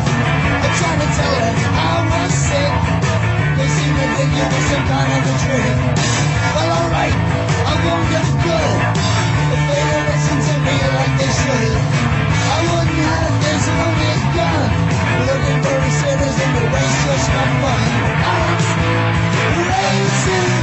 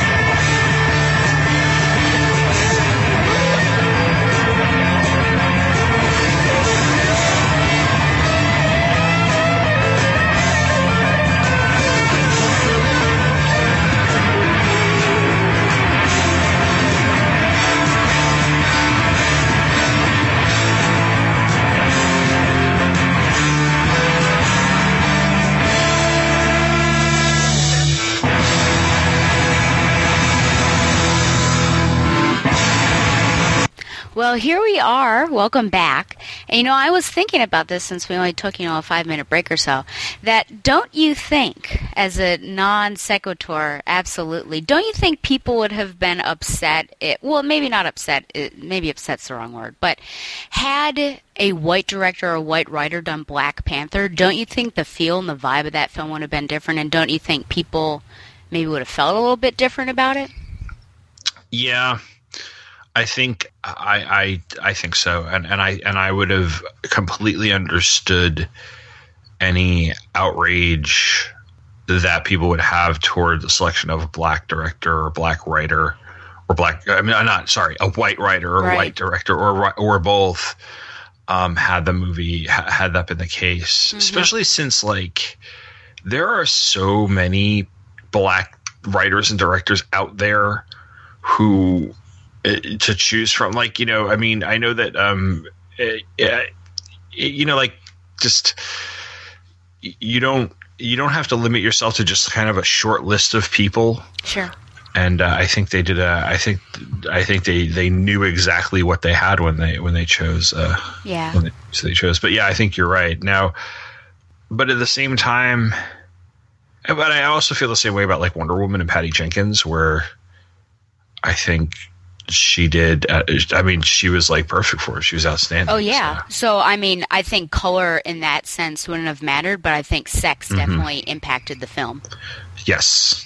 So maybe it's something about I don't know. Maybe it's easier to do with comics, but maybe maybe there's just a better feel with with movies. And then I just read The Hate You Give, and that was written by a black black woman, and Mhm. it's start- you know it's in the black community. And I think there's no way a white writer would have been able to write that, and you have to read it in order to understand why I'm saying that. But I think there are just certain times that it has to be that the, like the focus audience or the the target I guess author I don't know it it just has to line up in that demographic so I don't know I, guess you can still argue either way but I think there are some things that have to be. It has to fall into the mold.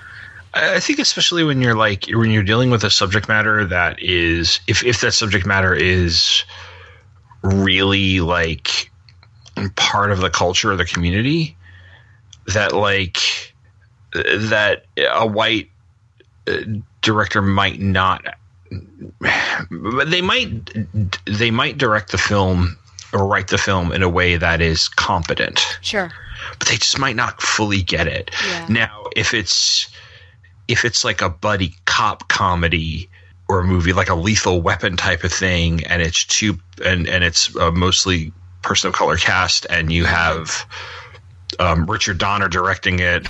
'Cause- well, Richard Donner directed Lethal Weapon, so you Oh, have Richard okay. Donner directing it, or, or somebody who's like who- who's white directing it. I think that is that's where you don't necessarily need to make that argument because you're you're working on a very very formulaic sort of thing and you know where where you are simply you're just casting a wide net when you're casting the movie mm-hmm. in the case of Black Panther, which is so ingrained in, you know, Wakanda, which is part of Africa, which is Sure. there's there's so much, you know, I mean, just the movie, and, and this is me as a white person saying this, and I'm saying this as a compliment. Like the movie is unapologetically black, and I think that really, really just makes it so great. right It's the two movies that I actually actually do think come to mind where a white director directed a movie of a work of literature that is very much of the black experience are beloved oh which was directed by jonathan demme whose most famous film is um, silence of the lambs. Mm. um, and that was the one that oprah produced and starred in and i've never seen it. I've actually never seen the other one i'm going to bring up. Um, but I, I got mixed reviews. The other one is the color purple Ah. which was directed by steven spielberg. Okay. And you know you i've never seen that either. I've read the book but i've never seen the movie and i know that there's i know that he took a certain amount of criticism or there was i i'm trying to remember it's been a very very long time but i'm, I'm pretty sure that there was some controversy minor as it may be over the fact that that at that time he had directed he had not directed a serious drama yet okay because um, that was 85 it was like 85 or 86 and he was just coming off of um, Temple of Doom. Oh gosh. And yeah, so he had done he had done uh, since from between 81 and 84 he did Star Wars uh, not Star Wars sorry that's Lucas. Raiders ET he had a hand in Poltergeist. Um, he did Temple of Doom. Prior to that he had done Close Encounters and Jaws and he'd done a couple of movies but he'd not done like a serious period drama that the color purple is. And then he would go on to do Empire of the Sun and but I mean would like he would go on to direct Schindler's List, Mm-hmm.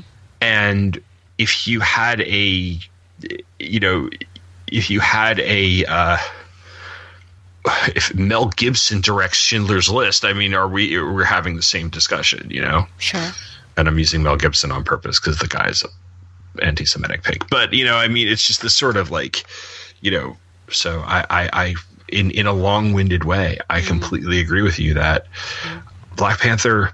I mean, I'm sure it would have been com- a comp like competent. I think is the best Oh, way sure. to put it. I'm sure it would have been a a a kind of a workman-like movie, Mm-hmm. but and I'm behind on my Marvel movie watching. Like I've missed a few. I will go see Infinity War when it comes out. Um, maybe not opening weekend, but at least within the first weekend or two. But there are some of those movies that feel have started to feel a little formulaic Mm-hmm. or like I don't know, just they don't like I like them in the theater, but they don't they're not grabbing me. And this like grabbed me, and I think that it was it was the aesthetic of the director and the fact that the studio didn't seem to make him need to fit it into a certain Sure. template Yeah. um, that that made it work. So Yeah. Well, I guess we'll say, remember, uh, please definitely share your thoughts about this. This is all stemming from one comment, um, and then Mm. and then Ian's concerns. So I think there's certainly, I don't know. I think the comics might be up for debate, but it seems like the movies, maybe there's a little more, uh, less of a debate for that. But maybe anyways, maybe that's because of the lack of frequency of the movies compared to the comics. okay, because the comics coming out on a monthly basis and Sure. if you've got if you've got um batgirl let's take batgirl for instance since is the topic of your podcast Sure. um, that is being published even though they keep restarting the numbering of the series they've been publishing batgirl continuously for quite a while now Mm-hmm.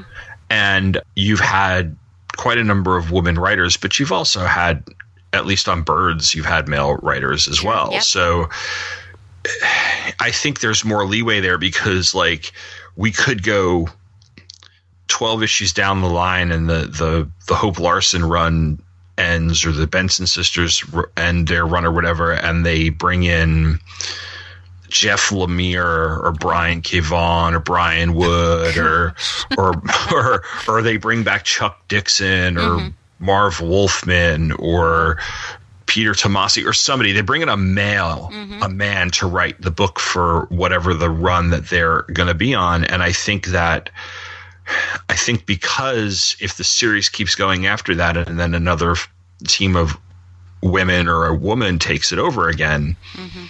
it's I don't think it's as egregious because it's just in continuous publication and it's a monthly thing as opposed to here's this one Black Panther movie and let's see how it does. Mm-hmm.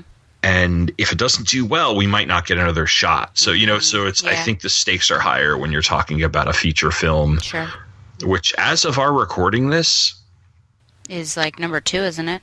it's like it's like number two or no, it's it's 3 Isn't it after Avatar? It's th- it's yeah, it's third all time. Avatar's number 2 okay. because The Force Awakens is number one. Oh, okay. Yeah. So, but it just passed Titanic. Like Yeah, and I think few- so. That makes the director the highest grossing black director ever, Mhm. which is great for him. Oh yeah, yeah. Okay, well, again, yeah, leave leave your feedback or thoughts on this, uh, and uh, well, I guess now we'll get to it. We had both that discussion both in part one and part two, so here we go. Uh, we're going to start with Batgirl and the Birds of Prey, number twenty. This is full circle part two, Guilt Stricken. Writers Julie and Shauna Benson, artist Roge Antonio, and colorist Marcelo Maiolo. Huntress updates readers on the previous issue while adding her own perspective as to her feelings on the state of the Birds of Prey team. Basically, Batgirl has not been forgiven, and Huntress wonders if the team is even going to survive. Helena continues to reflect on her life and how far she's come and wonders whether her mother could also change. At her door, she is suddenly attacked by someone delivering a court summons. I'm sure that's how we would all feel if we got a subpoena. The next day at Gotham City Courthouse, Helena takes a stand as a character witness to help the judge decide whether her mother had sufficiently paid for her crimes. She was sentenced up to six years, but has only paid a year and some change. So if this sounds a little weird to you, it's supposed to. Helena thinks back to the beginning, and while her mother didn't commit all the crimes that she's accused of, because Helena certainly helped in the violence category, we're, we're looking back all the way to the first arc, she can't implicate herself without, of course, damaging the birds. So she's in a bit of a tough situation. When asked if her mother deserves to be released back into society, Helena says she still has some healing to do. The judge agrees and denies parole while transferring her to Arkham Asylum. And again, readers, if you think that something feels wrong about this, that's good, uh, because Helena also thinks that, and it's true. Later at Gus's funeral, Burn Rate, yes, that thing is still alive, spies on the mourning, and a spat slash blaming session between the birds occurs, and Burn Rate is also watching that. After airing some hurt fe- feelings, the birds agree to trust one another and no more secrets moving forward. Huntress will follow that right after she vid- visits Judge Watson's home to see if he got paid off for getting her mother transferred. And no, she doesn't tell the birds of prey what she's doing. Once there, Huntress is suddenly attacked by Burn Rate, and she's able to deal a heavy enough blow to get away. But for whatever reason, a very strange sort of uh, segue between pages, Burn Rate ends up shuffling off very quickly to Arkham Asylum, where she helps calculator release Blackbird, yes, that Blackbird, and Fenice. Huntress goes to the clock tower where she explains what happens. Of course, the birds are upset that, you know, she didn't tell them anything. The birds watches Calculator and his new team exit the asylum, which, again, is slightly hypocritical since looping into the security cams at the asylum has to be illegal. But I guess they're okay with that. So, next issue, we have The Birds Are Prey. I see what you did there. I know. Well, not me, the Benson. I know, I know. I know. but thank I'll take the credit. Well, uh, last episode we started talking about uh, favorite art panels. Do you or pages? Do you have a particular favorite art panel in this issue, Tom? I'm scrolling through. I don't on on my digital copy. Sure. It's pages 17 and 18, which is the motorcycle chase. Ah, yes. Which on the digital copy, um, I have to read the pages one at a time, so it's kind of I'm reading them split up, but clearly they're meant to be read as one double page spread, and um, I and and I can picture it just flipping back and forth, and I think it's a really really well done uh, double page spread. It kind of it reminds me of like sometimes what I like about print comics more than digital comics, and um, while it's not as um, ornate as J.H. Williams the third's Batwoman ones, Right, yep. it it kind of reminds me a little bit of that, and I, that's one of the things I loved about that Batwoman title was how just those ornate double page spreads and and that stuff. So I, and I and I like the action in this. It's not just the layout. I like the panel from panel to panel the action. Yep. That over the course of a few things, this chase is a really really well composed chase scene. So um, that's that, that's my favorite couple of pages there. My favorite is a, a panel that's a couple pages before, actually, I guess two pages before that, where you actually see burn rate emerging from the, the flames and the fire. And I just think it looks so menacing and also really cool. Almost gives you like a Terminator vibe, mm. and you feel like you're going to hear do do do do do. Do do do do do. Yeah, th- that is out. a good panel. Yeah, yeah, I really like that one. So that would yeah. be my favorite. Um, this is the second to last issue of the series.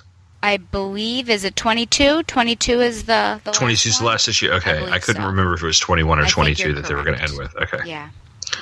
all right. I was just just wondering. I did uh, this weird praying mantis guy at the beginning. What did you think about?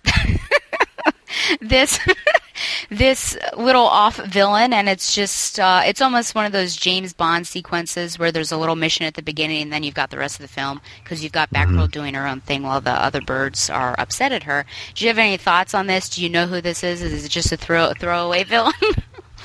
I have no idea who that is. Um, it's a I like the little sort of little adventure before the main adventure Yes, thing, especially yep. since like we're getting a Huntress issue, and we had a Batgirl issue. Yes, last in the issue. Are, one, are we like cycling through all the birds at this point? Like, will we get I a Black. Canary one Hmm. next issue, and then for the final issue, get like all of them or something? Mm-hmm.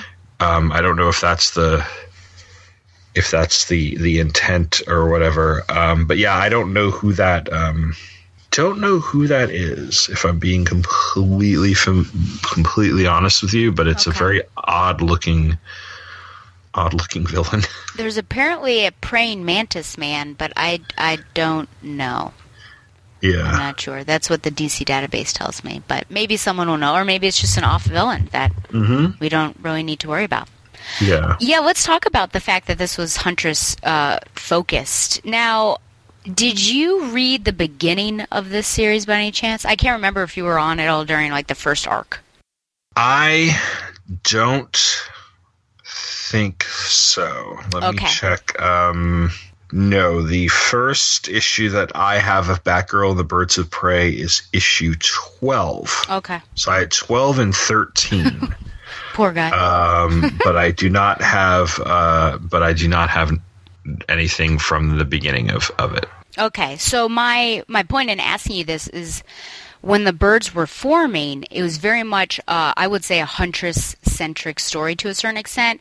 Mhm. It it got it's the title was you know who is Oracle because there was this Oracle that was running around that obviously wasn't Barbara Gordon, so you'd think that it was a Barbara Gordon story, but it was very much focused on Helena trying to uh, figure out who this Fenice was and figure out the murder of her family. And here we're having that again. It seems like with Fenice popping up again and very centric issue. Do you think it's appropriate that we have now that the series is ended ending that we have this uh, focused issue? If we don't have a Dinah focus issue, like what if we finish out the series and we've been focusing on Huntress? Do you think that seems appropriate, the way to end a series? Well, if you're calling the arc full circle, it makes total sense. Mm-hmm. And they're calling the arc full circle. So if you are circling back around to stuff that was all the way at the beginning of the run, then yes, this makes total sense. Um, I would hope that they do a Dinah-centric issue because of the way that they've structured the last. They structured last issue, and last issue was part one of the storyline. So, in my internal logic says the next one is Dinah, then the last one is the birds. You know, I don't know who would narrate it. Maybe Barbara would narrate it. I don't know. Yeah. So what was funny is when I was reading it the first time, I don't know how far I got, maybe to the second page. Hopefully, I got to the second page. I thought that Barbara Gordon was narrating it on the first page because that's the first image you see is her, and of course it's Mhm. the purple, and so sometimes she's associated with the purple narration boxes. And I was also thinking that you know she was narrating the previous one, so I was a little caught off guard. Hopefully, it was actually the the first page because I see that in like the one, two, the third panel or so down, it says Barbara was the one person. So Yeah. hopefully, I realized that Barbara Gordon wasn't acting like Julius Caesar in his commentaries and referring to himself as a third person. So I was I was a little Caesar turned was- off uh, only because I was used to that, but because we've got all this Fenice business going on and potentially tying up loose ends with her mother, it makes sense. But I am, if it were to end like this and only have Huntress, I'd be a little disappointed. But I'm hoping that you're right and that Dinah also plays a part, and then the next one maybe there. I guess Barbara. Barbara should be. She's the fitting one to end the series. Not only because it's Batgirl and the Birds of Prey, but just because she seems to be sort of the the head and the and the the pivot point of all the the characters. So I'm hoping that that's how it ends. Yeah. Do you think there was too much narration throughout, or do you think it was? Do you think it was about an average amount of narration? I think the pacing was good. Um, it might have been a lot of narration, um, perhaps it's to to get as much story in as possible because you only have what's going to be amount to about four um, parts of a story, and so that maybe they're trying to squeeze six parts, six issues into four or something like that. You know, so mm-hmm. maybe there's a little too much narration, but I don't think it slows it down Okay. by any stretch of the imagination. Yeah, I'm trying to see. I mean, some of these. I felt like maybe there was a little much, if only because you would want more talking betwixt characters rather than herself. But it mm-hmm. does help out that it's Huntress. I think maybe if it were another character, uh, Dinah certainly I think is not as contemplative, and because it's Huntress thinking about her mother, going through the past, catching us up and everything, I think it. You're right that it does. It makes sense and it helps out Yeah. the pacing. But now I agree with you to a certain extent about the pacing. But do you think the timeline of it is uh, too condensed and quick with everything that's happening? It seems within a day or two, and then I brought up that point where well, you go from courthouse to funeral, and then there's the fight at the judge's house, and then right to Arkham, and it seems like burn rate just randomly appeared in Arkham. Do you think we're skipping some stuff, or it's just like it's really quick? I agree with you in that it's a weird, almost non sequitur that suddenly burn rates at Arkham after the car chase, and I don't know what how much time is supposed to have passed between the car chase and the scene at Arkham. Because up until this point, which is page nineteen, you've got it's basically stuff happening within uh, what forty eight to seventy two hours. Is probably the, the Yeah, time frame of the I like two or three so. days Yeah. because I I can buy that. I can buy that within 24 hours of going to the um, going to court that she's looking at the judge. I don't know if I would have sandwiched. I don't know where. I don't know if the if the if the funeral should have been placed before the court date or not. You know, like maybe things should have been shuffled up until that point. But it is like all of a sudden we're in Arkham Asylum. Is it the same night? Yeah. Or is it the next night and it's um, that could have that could have been solved with just a sentence in a narration box hmm like i know the clock tower at the end is from the same um, i believe it's from the same night right or is it not I think the same night as the judge battle. It's probably the night of the funeral. so is this it's okay so she goes to the um, she gets into the motorcycle chase Yes. Shakes off burn rate she doesn't go to arkham No, but burn rate does. Burn rate does, but Huntress doesn't. Huntress, Huntress goes, to the clock tower. Correct. Yep. So the the clock tower and the Arkham scene we can guess are probably happening around the same time. I would think so. Okay. Um and I understand why they're in the order that they are, Yes. But I, I think maybe just a extra sentence in some of those setting boxes would have just cleared up like that this is all happening Yeah. the same like later that night an hour later or Mhm. something especially where you have an establishing shot of arkham and all of a sudden burn rate's there when burn rate had been where she had run away and burn rate was just kind of like sitting all disabled on the side of the road hmm so you know it's like or at least put a panel of burn rate getting back up and going off somewhere like you know the, the, the that could have that could have been a um that could have been a better uh, segue Yeah. Well, I'm glad we agree that that was a weird moment because I thought, how did burn rate get there so quickly? yeah Did you do you know anything about Blackbird? no Okay. So Blackbird's power set, well hopefully I think uh did they tell you? Oh they is she the one who can kind of control their minds or was that Uh, she yeah, and she can uh take take your powers like she sort of not really absorbs them, but she I guess she kind of absorbs them. So she can potentially take whatever powers you have. kind of like rogue Yes. I don't think she needs to touch you though. Oh, okay Uh so, So, like- yeah. so like if you had jericho Oh dear. Well, because Jericho had that thing where he makes eye contact with you and his eyes get all crazy, like. Mhm. But instead of disappearing and going into your body, he takes your powers. Mhm. Okay. Yeah. Okay, so we'll we'll see. I always imagined that she would be back, and here she is. And what a ragtag team it is. What do you think? Do you have any thoughts of where this is going to end now that we've read two parts of it? This will end with a sh- obvious showdown between the two teams. Mm-hmm. I don't know if anybody on the villain side dies. I would say that it either ends with the birds coming together and realizing that they need to be together and like you know we head triumphantly into whatever the next series will be or there's some sort of devastating blow and they walk away Hmm. from it Okay. Uh, do you think that Fenice, Huntress's mother, is going to walk away from this? that's a good question and i'm not 100% sure I'm I'm wondering. Or- I don't know. or if or if I'd hate to see Helena be the one who doesn't walk away from it, Oh, but wow, like yeah. you know, it, it's it's also a possibility based on what they've what they are setting up here. Yeah.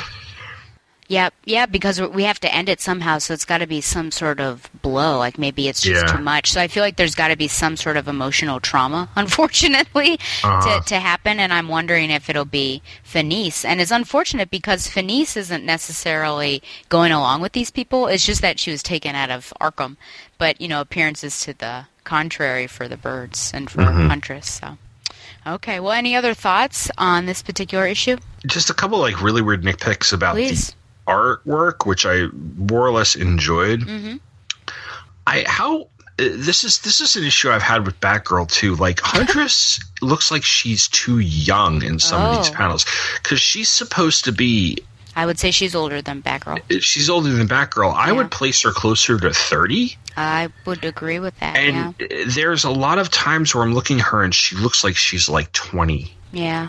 And so she's being drawn like too young. Like I've always associated Helena as being older Mhm. than, um, and Dinah almost like Helena is almost like if there's a, if there's a, a tiering, like Dinah's the oldest one and Helena is the middle, like Helena's almost the middle child Hmm. in a sense. And Batgirl's the kid. Hmm. So Helena's kind of the Jan. But, um, Okay. oh man, I would almost say that Dinah is a little closer to Babs. I mean, she had a rock career. I think she was pushing thirty with that but rock Dinah, career. Dinah's the Marsha. Oh my. Dinah is so Marsha. So I don't know. I just think basically with the whole thing with her, the history with her. And granted, I'm basing my stuff of, of what comics I read as a kid, so I don't know what the Oh, ages sure. of these characters are. Well, But- yeah. If we went with like pre New Fifty Two, I could absolutely Yeah. agree with that Yeah. Yeah. But I, th- but I just think that that Helen is drawn a little too young. But that just might be the style. The other thing, and this is just an odd little nitpick, the panel on page nine at the very top with the funeral. Did Gus have a family? He had a mother. Okay. Where else are we here? Let's see. Let's see what else we see. Here we are. Uh, so the woman crying, I assume, would be his mother. Okay. Or no, I'm sorry, the woman that is leaning on the, uh, on the casket. coffin. Yeah. Yeah. Okay. Second of all, I've granted I've only been to a few funerals in my life. Sure. Thankfully.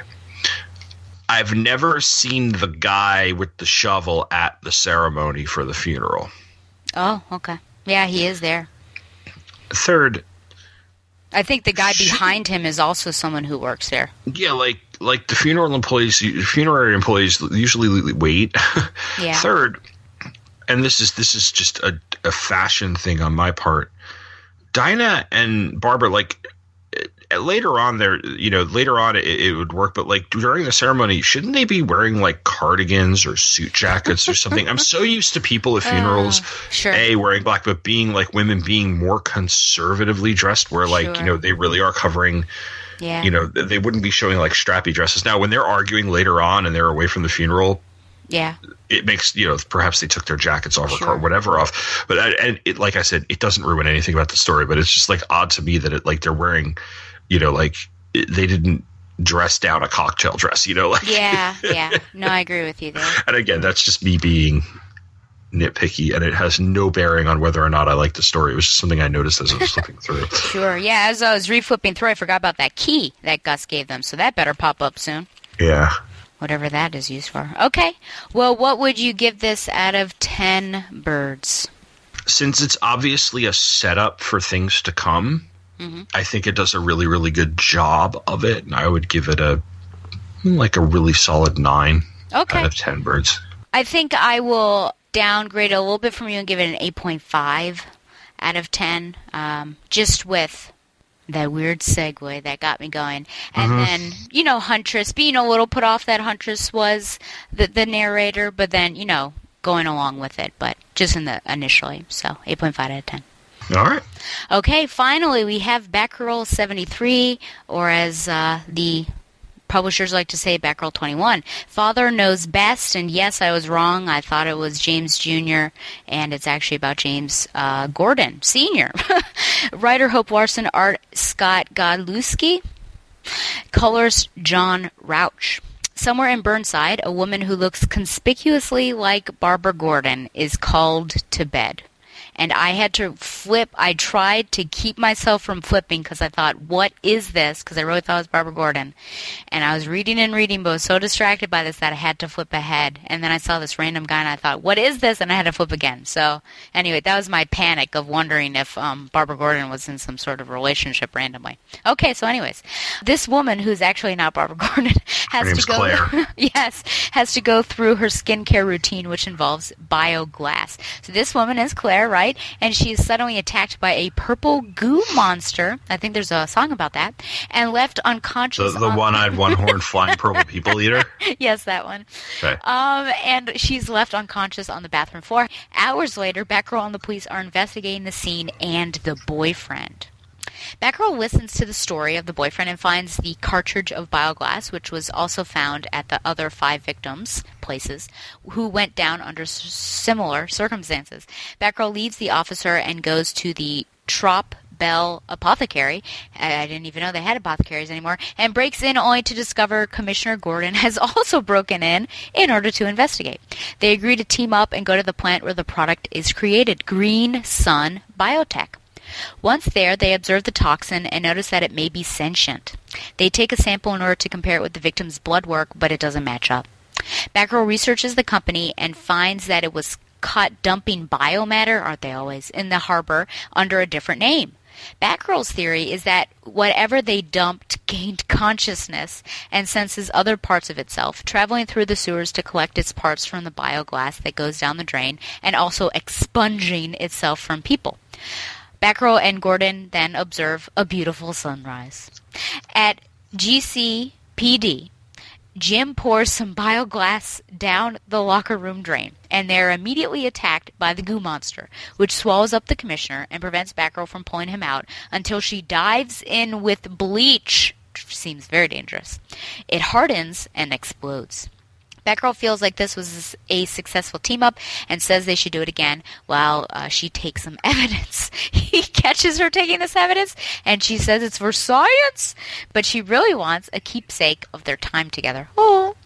He allows it because she reminds him of his daughter. Man alive. Later, father and daughter meet up, the actual father and daughter meet up at a diner. Next, we have head games. I want to first say that the cover image is in fact a purple goo monster. But if you go on the solicitations or DC Comics, the the cover color is green and it makes it look suspiciously like Swamp Thing. And so I wonder if after solicitations they made the color be changed to purple and not green. Okay. I don't know. But That's I possible. just thought that was interesting when I looked down. I was like, why is Swamp Thing on the, you know, other cover? Mm-hmm. Okay, well, let's start with the good. I remember you, you said something that seems to me like you may not have liked this as much. So let's start with what we did like, and that is art. Did you have a favorite page or panel from this issue? I have two panels. Ooh, lovely. One is the very last page. Okay. I just I like that diner shot. I, I think it's a it's just a nice, well composed shot. The other one is on page eleven. It's the top panel, Um, establishing shot of Gotham Hospital, and Barbara is standing up against the wall outside the emergency room, texting or or futzing around on her cell phone. And I just I like, your that panel. kids. Yeah, it's just you know if she's supposed to be you know kind of millennial or twenty something back or like it's it's totally it's very like accurate to somebody of her age and I just I like it I, and and it didn't and I also like that it nowhere in that panel is it implied that she's doing research for the case. She's just fussing around on her cell phone. So I just thought that was a cute little touch because it wasn't necessary. Sure. so I, I did I did like that. I like the previous page where she and Jim are going through different aspects of the plant and just not well I was about to say wordless but it's not really. But it's really focusing on the biomatter and I, I like the mm-hmm. especially the silhouettes. I always like silhouettes. I just think they're a lot of fun. At the very bottom where Jim and and Becker are running and then you know you've got the thought balloon of dad you have no idea. But Yeah. just you know I like the eerie purple glow that you have with with the biomatter and them uh, hanging out together. But I absolutely agree with you. The last page as well is just so lovely because of them spending time together.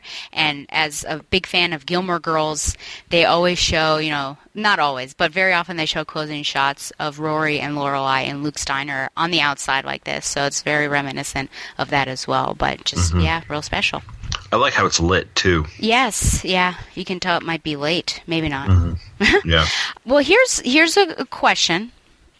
Do you what are your thoughts on this monster? And uh, I guess this might be a leading question, but do you think that it was too close to Clayface with sort of, you know, pieces of himself and being able to to connect and find those pieces and why not just go with Clayface? What are your thoughts on this goo monster? Yeah, that's a good that's a good point. And I think it is a little too close to Clayface. It also reminded me a little bit of the protoplasm from the Matrix oh. from Supergirl, the Peter David Supergirl run, where like, Sure. you know, where there was a point where kind of Matrix had manifested itself, the protoplasm had. I was reminded of that a little bit. Mm-hmm. That scene you liked on that panel, the page you liked, where she's she touches the tank and the goo all goes toward her hand reminded me of, and I think you'll get this because I think you've watched the show, the Venom storyline on the Spectacular Spider-Man cartoon, Yes. where like they would touch the tank, and it's like, especially Eddie was Oh. like, I think it's talking to me, and it, Yep. it- I mean, I know we weren't going that direction, but kind of, I just was reminded of that. But they've done that with various. um that's been done, and that's a science fiction trope where somebody gets the like you know the the thing kind of comes toward him or her but yeah, it's it's way too. It could have. They should have just used Clayface. Mm-hmm. I don't know. I, I I I was. It's also reminiscent of the Blob. Oh boy. You know the old, but either version because I've only seen the, this version from the '80s. But um, but I mean that's just kind of like what I was reminded of. So, but but at the same time, like if you're going for that sort of like science fiction creature feature throwback and stuff. I, I I don't think they committed. it. I don't know if Hope Larson committed enough to it. It I don't know. It I, I this wasn't. I mean, it, it had its moments, but this was not a a one off that I was like, oh, this is a this is really cool. It just mm-hmm. Yeah, I think yeah, the Blob, which certainly horrified me as a young child, or is it Ghostbusters two, where like goop comes out of the bathtub? I think you're right. So I guess that was protoplasm. I don't know, but yeah, I sort of think about that. But then Either way, yeah. yeah, it's been a little while since I've seen it, but the Batman the animated series episode, and I know that it's Donovan's favorite, where Tim is with this little girl, like he's trying to help this little girl, and you don't realize until the very end that the little girl is a manifestation of Clayface. And he's, and he's like trying to find that piece of him. So it just Mhm. reminds me because it just seems like absolutely Clayface would be able to suck pieces of himself out of other people Yeah. if that happened, or he would be able to find it. And so I thought, where where is this coming into play? But Yeah. yeah, Now, now your comment about apothecaries. If if Burnside is supposed to be Brook, like a Brooklyn, and it's it's inhabited by hipsters, of course there's somebody somebody with like a beard or like you know basically uh, I just think a of like Port- Shakespearean hat. yeah like a, basically like a character that you would see on like Portlandia. And of course they would open a, they would open an apothecary. They would call it an apothecary where you're like it's a it's a stupid like new age drugstore. Come on. Mm. But yes. Yeah. Uh, Batgirl taking this evidence at the end, I, I sort of it felt weird. Uh, she's being a little shifty about it. Don't you think uh, it would be well? Number one, what do you think about that scene? I mean, it's cute in the end, but why, why is she acting that way? But also, don't you think it's dangerous to have uh, this piece of a monster in your room in a fish tank when you know the Justice League have things like that in a vault? Yeah. you have any thoughts about that scene? it's it's a it's a dumb way to show a point about her sentimentality or her love for her father. Uh, it's yeah, it it doesn't make much sense. You know? Yeah, I mean, there could have been some safer way to do it. I mean, we've seen Batgirl take selfies with people. She just took a recent recently. She took a selfie with Frankie and Alysia. So or Alysia. So it'd be easy for her to take something with uh, Jim Gordon to. You know, maybe the goop monsters in the background.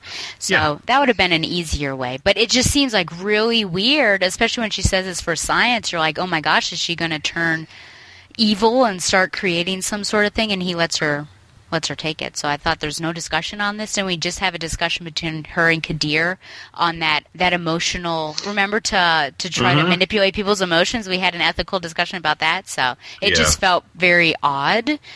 But I I liked that she took it for you know remembering sake. But I think there's a better way potentially to do that. Uh, do you think her conclusions about the monsters seemed logical given what they knew at the time? So when she went to her monologue about how everything was coming about, she's like, "This is my theory," and then you know, does it make sense given what they knew, the evidence that they had, or was it a leap? I, I guess it makes sense, but I don't get the whole it's gained consciousness somehow. Sure. Like, there's more to this story, but at the same time, and I don't know if this is going to go beyond this episode, episode, sorry, issue. Like, is she going to investigate this company? Like, what, and to see how this game sentience? because you might want to do that. Mm-hmm. I mean, I realize she kind of considers the case closed, but what other things are they? You know, like what is causing this? You know, so yeah, so it's it's it's logical, but I don't think it later on that she says that she's going to go follow up on the investigation into this. It's like all of a sudden it's like, oh, I got my memento from my case that I did with dad, and Mm-hmm. on to the next case. It's like, no, no, no. You've got to go back and figure out what Burnside and Green Sun um, have been doing. Sure. How how how has this become a sentient being? Yeah. Yeah, there, there's a that's a and usually like I can let some loose ends go. I think that's the loose end that you can't Yeah. that you can't let go in a case like this if you're if you're her. Yeah, everything seemed to come together very quickly in that one monologue. Like they were investigating, they were hitting dead ends, and then all of a sudden she had a thought. And I know she's super intelligent, but that did seem a bit of a leap and perhaps convenient just for story's sake. And I wonder if there's, you know, this one page maybe that they they discover something else. But yeah, I'm not sure. Yeah, how does it gain sentience? I guess that they have the clue uh, that maybe it is sentient, but then the how is the question. What were your thoughts on the interaction between uh, Jim and Batgirl, since it was such a father-daughter issue? He knows, right? I don't think. Come so. on. I don't know. Well, we had this discussion yesterday, or, or not yesterday. We had this discussion Last time, yeah. Yes, last episode where you know who doesn't know about uh, looking through big eye holes? It's him. I don't know. I would hope. I really hope so. And he's just in denial. Yeah, I, I think it's a it's a pretty it's probably the better thing in the issue. Sure. So I think it's a pretty uh, it's pretty good. I think the two characters have a good chemistry. Uh, But yeah, I just I there's such a disparity between the way she's written here and the way she's written in the other book. I know. and it it's very glaring. And um, I think her in the other book is a stronger character. Mm-hmm. And if you had some of those qualities carry over to her relationship with her father, or at least on her solo stuff in this book, I think it would be a stronger book. Yeah, or if you identified that maybe this is she's a younger Batgirl here, and she's Mhm. and the other one takes place in a different time. and Yeah. it's later on. Then you could also, Yeah. I think, more. It's hard to easily go- reconcile the two. Yeah, yeah.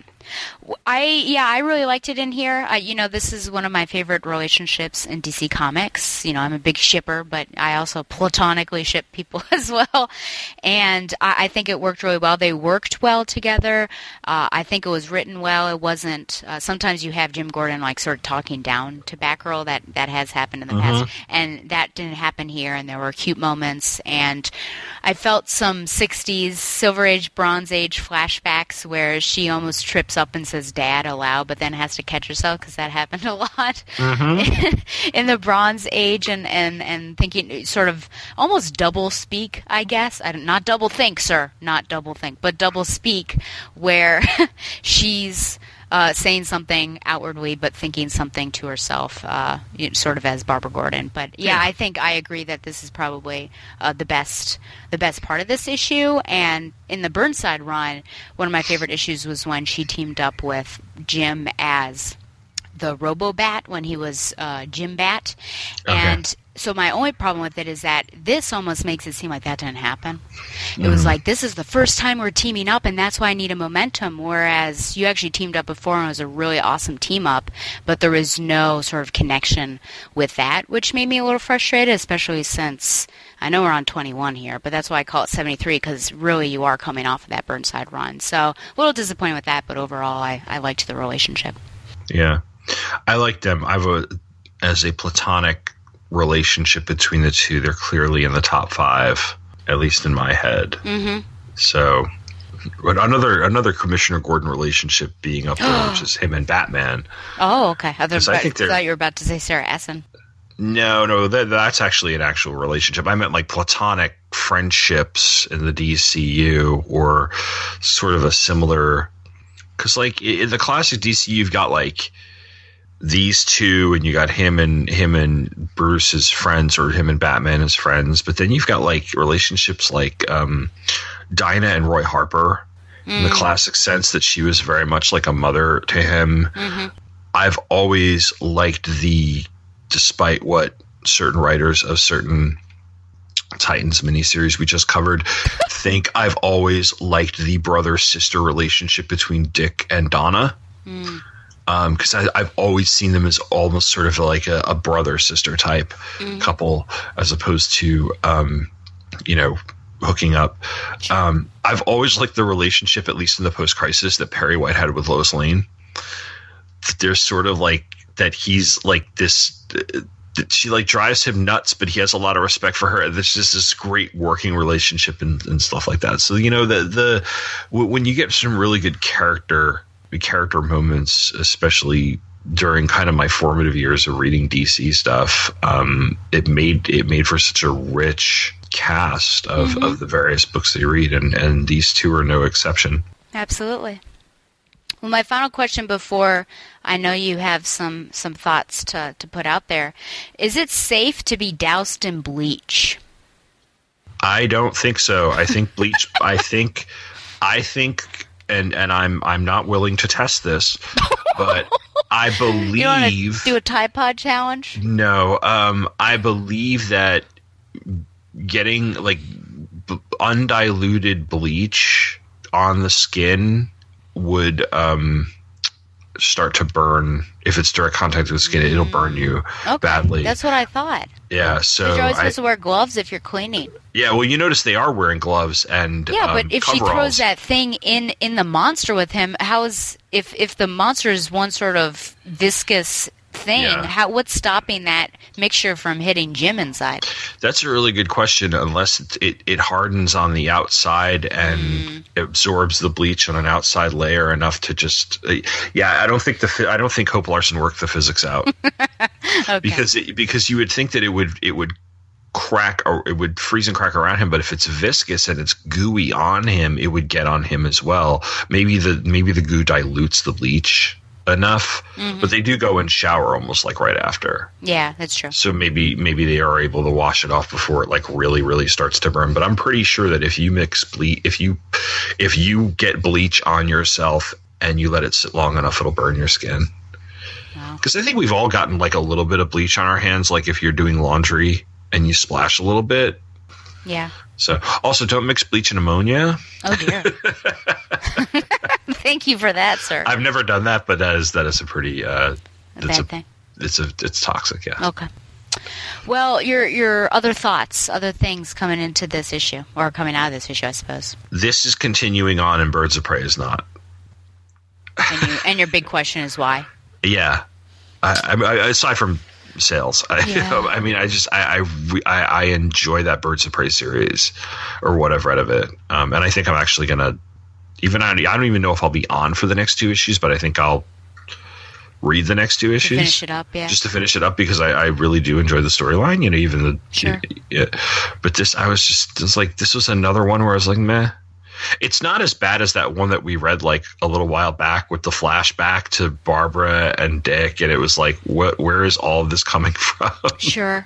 it's not that bad, Mhm. but this was just kind of. It was kind of like meh. It was very meh to me. Uh, I'm on Comichron now. Oh dear. So Comichron tells me that Batgirl sold less than Birds of Prey. DC hasn't Very announced anything So Batgirl about Batgirl? for, about birds, aside from the fact oh, that, that the title is going no, out. it hasn't. So Birds of Prey uh, got 25,000, 25,247 to want to be particular, Uh-huh. and Batgirl is 18,000, so a 7,000 drop. So I'm, hope Larson's run ending soon, and they're gonna. But they haven't. Have there's no news whatsoever. I haven't heard any news. Um, but no, that that is certainly yeah. I have no idea, but I think they want to keep one. I I don't know. It's been there's been a new Fifty Two. There's a, been a back roll since New Fifty Two. Yeah. So I think they want to keep one, but yeah, why not Mm-hmm. go with the other one? I'm not sure. and I've been. I and I just read like over the weekend. I just read the latest previews, Yep. and I don't remember what. like I kind of blew through it, and I was Yeah. like, eh, so Okay. I guess we'll see. yeah. I don't know. Okay, well, what would you? And I will say there is that really weird. And I saw someone on Twitter also brought it up. How the cop says it's it's like two in the morning. It's Yeah. two in the morning. It says two a.m. And then the cop is like, "I have to take my children to school. Can we hurry this up?" And you're thinking to yourself, you know, what type of school is going to be that early? But you know, That I got to get my home in time to drive my kids to school. so you know, three a.m. Yeah, uh, there, there's, you know, um, like, yeah, yeah, you could have. My shift's almost over. Sure. Could have been better dialogue there. Can I go now? That's a nitpick.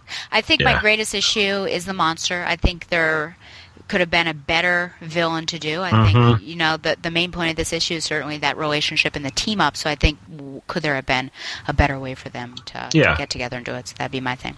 Uh, so grade on this. Eh, about a four and a half. Whoa! Wow, you always shock me with your low grades. Um, because I have to be really angry to g- give that low. Uh, I'm going to give it a solid. I'm going to say a seven, seven out of ten. Alright. Bats, yeah, I think so. Okay, well now over to Chris for his Batman Adventures review. Ah, that's like having your taxes filed and paid by the deadline and having some dough left over to get some Batman books. Thank you very much, Emma Peel, or Stella. Hello, Bat fans. Welcome once again to the Batman Adventures review segment. Thank you very much for downloading, and as always, thank you for not fast forwarding. My name is Chris, and I am very glad to be with you. In this segment, I'll be covering Batman Adventures number 4. Remember, this is the 90s comic book title based on the animated series of the time. Batman Adventures number 4 was cover dated January 1993 and had a cover price of $1.25. Our story is entitled Riot Act. It was written by Martin Pasko, pencils by Brad Rader, inks by Rich Burchett, and colors by Rick Taylor. The Batman was created by Bob Kane with Bill Finger. This story was reprinted in Batman The Collected Adventures Volume 1, which was released in 1993, and also in The Batman Adventures Volume 1, which was released in 2015. This issue appears to be available on Comixology. Riot Act, Act 1 Panic in the Streets. In downtown Gotham, an L train suddenly goes out of control and off the rails. Batman manages to rescue two passengers. Meanwhile, at the train communication center, a switching operator tells an officer he suddenly couldn't read the switching instructions on the monitor. We smash cut to a not so telltale shadowy figure watching the transpired events on TV with his henchmen, and they are told that phase one of their plan is to go in effect immediately. In downtown Gotham City, Summer Gleason is reporting on the chaos throughout the city. Hundreds, perhaps thousands of Gothamites are unable to read street signs, use ATMs, and public and municipal services are in disarray. The news broadcast is interrupted by the shadowy villain who announces himself as the architect of the new order of Gotham. As he makes his decree and mentions a ransom, we get panels depicting happenings around Gotham.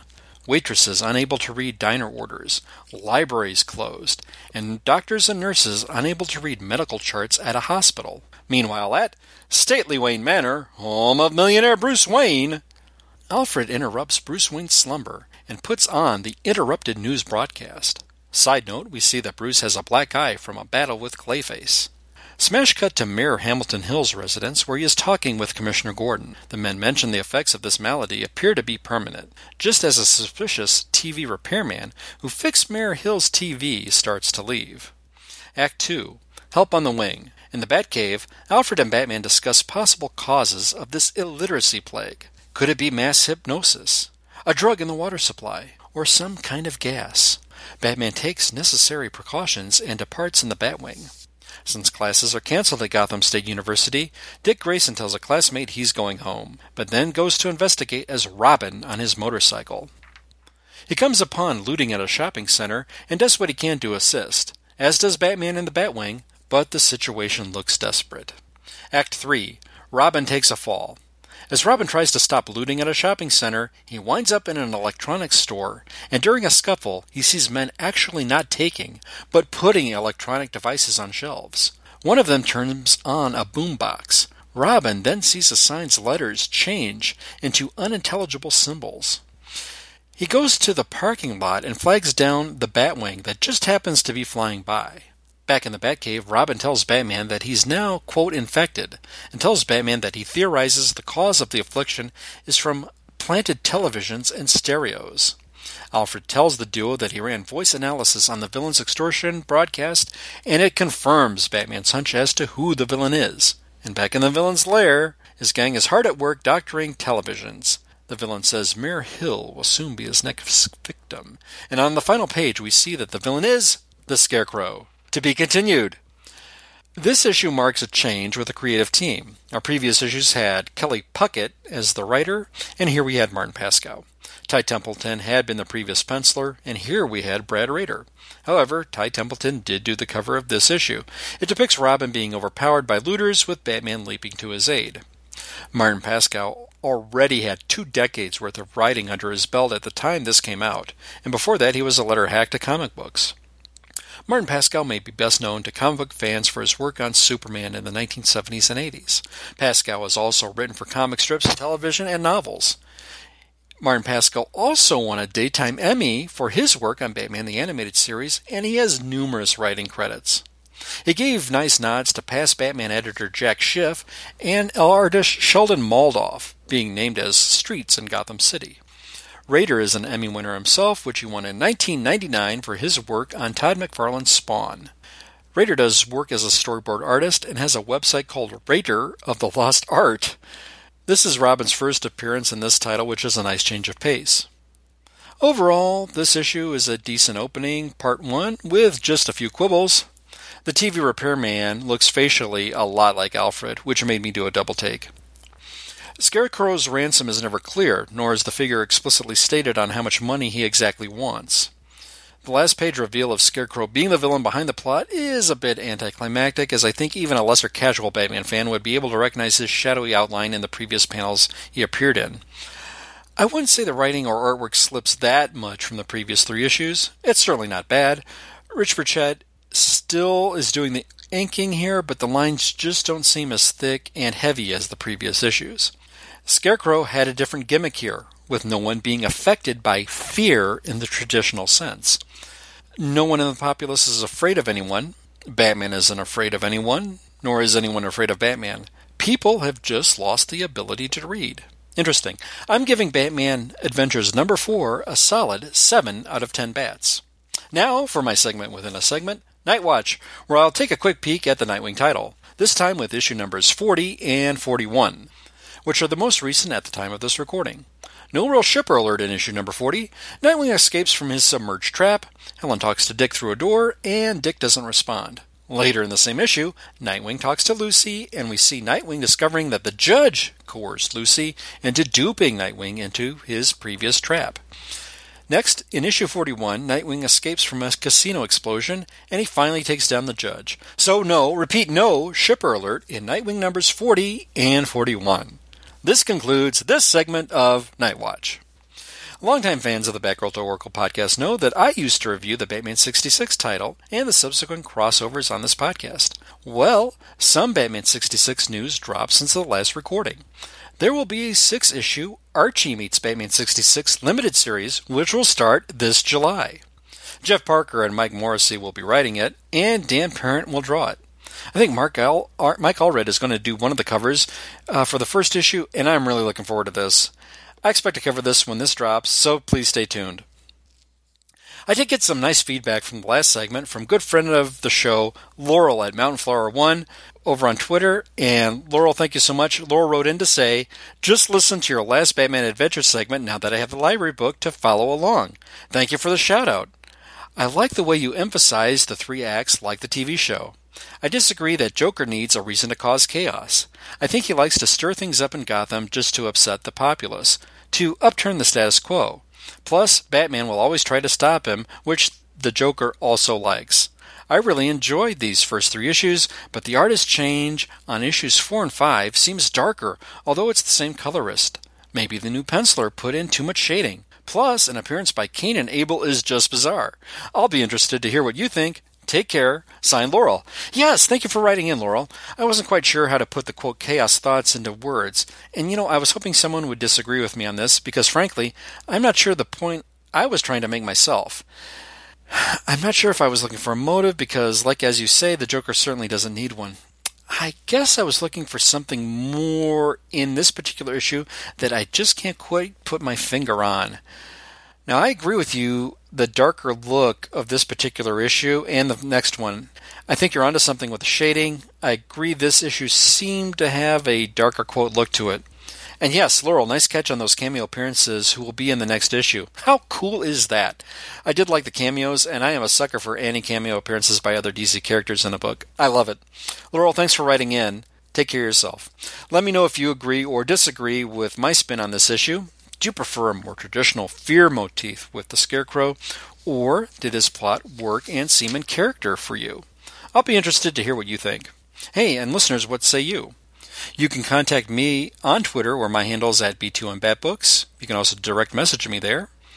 You can also leave your thoughts for this segment or for the Batgirl to Oracle podcast in general on the Batman Universe website for this particular episode. Speaking of the Batman Universe website, please consider lending your support to the website that provides excellent content of Batman related news, reviews, editorials, and other fine, fine podcasts. You can support the Batman Universe via Patreon by following a link on the Batman Universe homepage or by making a one time donation for any amount you choose on a separate link on the homepage website.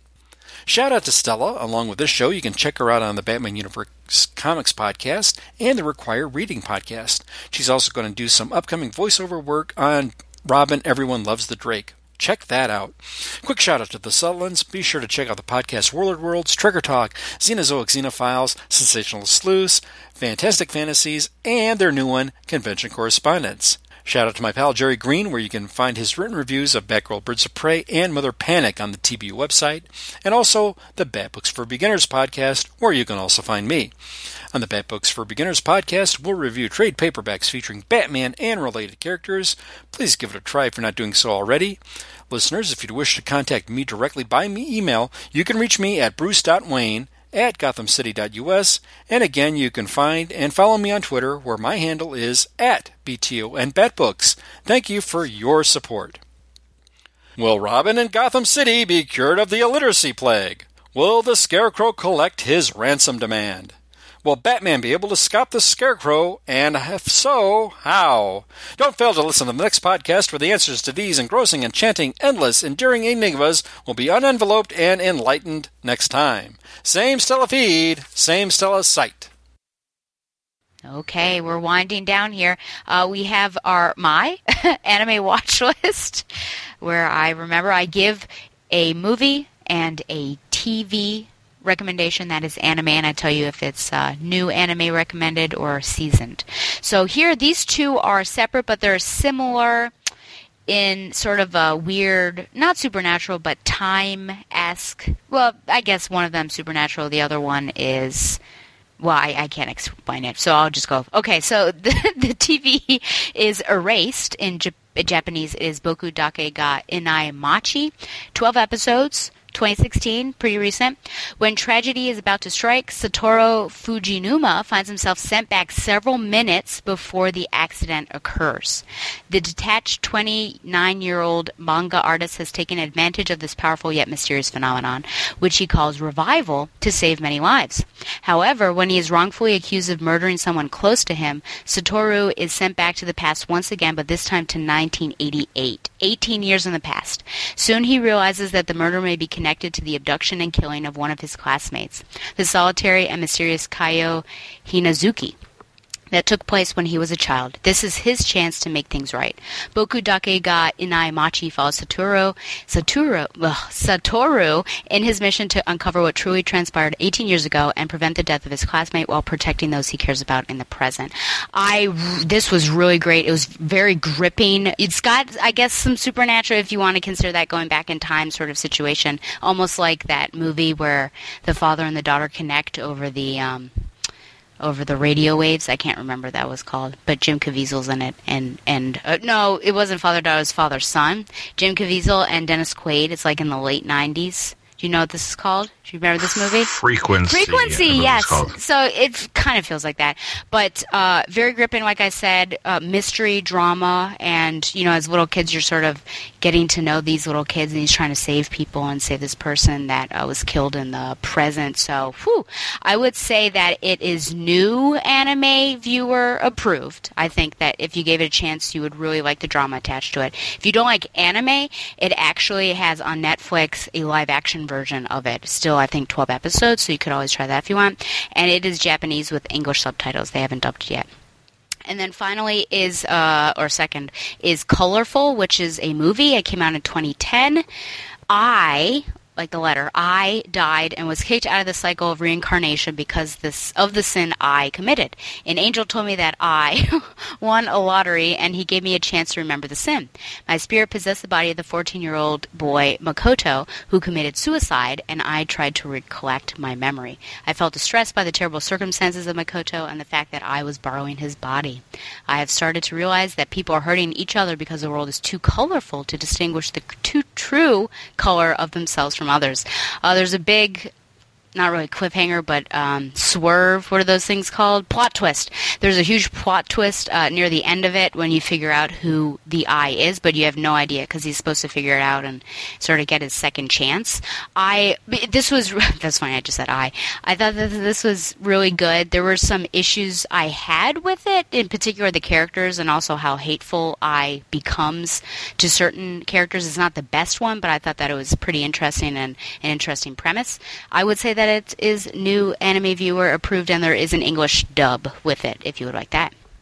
So There you go. My two recommendations Colorful, the movie, and Erased. Okay, so now on to Tom's favorite. This is the only reason why he comes on, remember. His favorite segment literature recommendations. Now, you promised us last episode, you said, there's a book that I've yet to complete, so I'm going to save it for the next episode. And we're all waiting with bated breath to hear what that was. Oh, I did finish it. Uh, that was The Road by Cormac McCarthy. Oh, fine. You've never read that. I had never read that, and I got Exciting. it. um, I bought it at Barnes and Noble because they were having like a buy two get one free sale for like, and I had I had picked up like one or two other books or whatever.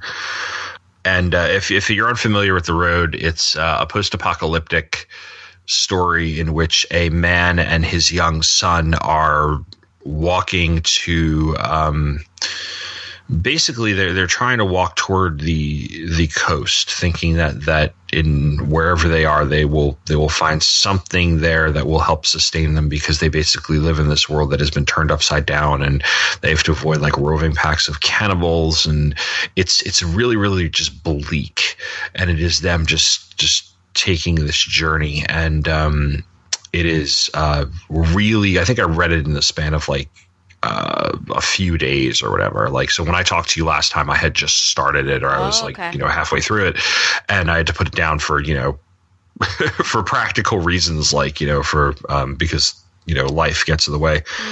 That I can't sit at home and read all day, but um, it's You really like I know, but like I've never read any Cormac McCarthy. I've only seen the only uh, Cormac McCarthy I've ever been familiar with was No Country for Old Men, and Oh, I've yeah. only seen the film. Um, so I didn't know. I was like worried this was going to be like really plotting and stuff, and it's not. It's It's it's, not. really really intriguing, and um, I And really recommend it. It's very disturbing, but that it's so basement section with the cannibals. yeah, and and I love how he- how he really allows you as the reader to fill in blanks as to how the world they're in got to be the world they're in. Like you know, there's a, there's some flashbacks here and there to the relationship to, uh, between the man and his wife, but there's no like huge flashback section detailing how everything came to be Right, yeah. uh, which can bog down dystopian works of literature. Goldstein's book. Um, so there's no Goldstein's book in this particular. Oh, That's uh, good, yeah. You know what I mean? But like, Yeah. so I really, but I really, really enjoyed this, and I and and it's one that I think I would end up reading again, um, because it was just that that good. Yeah. And I think to a certain extent it, it makes it makes you more nerve wracked because you don't know how it all began. Hmm There, there's a claustrophobia to this thing. Yeah. Even though it's on the on the open road, um, it's that claustrophobia of like you're only seeing like a certain part of a certain part of the country, and so you're only seeing like what what is like exactly around him. So you don't know like if the rest of the world is like this or if it's just this part. You know, like so y- you you feel very very confined, even though it doesn't take place like all indoors and stuff. And um, whereas in say the Hunger Games, you eventually get like the whole detail of like the entire world of Panem and stuff, and you don't get that here. And like the entire time, you are kind of confined to what this person's experience is, and it is it, it that keeps you on edge. That mm-hmm. that is unnerving at times. So, so I really really really like the book. I'm glad to hear it. Have you you've not seen all the pretty horses? He also wrote that. No, I have not. I have. I haven't seen the movie version of the road either. Um, and uh, so that's that's one of my. I have a. I have another one that I'm almost done with, but I will make a recommendation though. Know If you, you Sounds good. no, no, I can I can make it now. I mean, Oh, oh, please. because I'm I'm like I'm almost done with it. So Okay. um, it's called The Namesake, Uh-huh. uh, a novel by. I'm gonna miss. I'm gonna butcher this woman's name, and I apologize. Jhumpa Lahiri. J H U. Oh, I've read this. Okay, So- continue. I- I'll read the copy off the back. I'm on page. It's like 300 pages long. I'm on page around 200, so that's why I said I, I could recommend it at this point. Um, meet the Gang- Ganguly family, new arrivals from Calcutta, trying their best to become Americans, even as they pine for home. They the name they bestow on their firstborn Gogol betrays all the conflicts of honoring tradition in a new world, conflicts that will haunt Gogol on his own winding path through divided loyalties, comic detours, and wrenching love affairs. Winner of the Pulitzer Prize for a Story Collection, Interpreter of Maladies, um, Jhumpa Lahiri brilliantly illuminates the immigrant experience and the tangled ties between generations. It's really good. Um, I'm reading it actually for work. Uh, there's like a book club that they have going that we're all getting professional development points for, but it's run by the librarian. So she didn't pick like, you know, read this professional development book. Here's this here's this book. And I was like, okay. Um, I hadn't heard of it and uh, and it was I'm really, really enjoying it. It's it's it's just this this window into um, a particular culture, uh, the, the Bengali culture, and and she really the the three characters that she focuses on, Gogol, and then his parents. She really is she is a ah, sorry. She's really good at characterization and she's really good at fleshing out those characters and making you feel for them in one way or another. And you are frustrated them with them at times.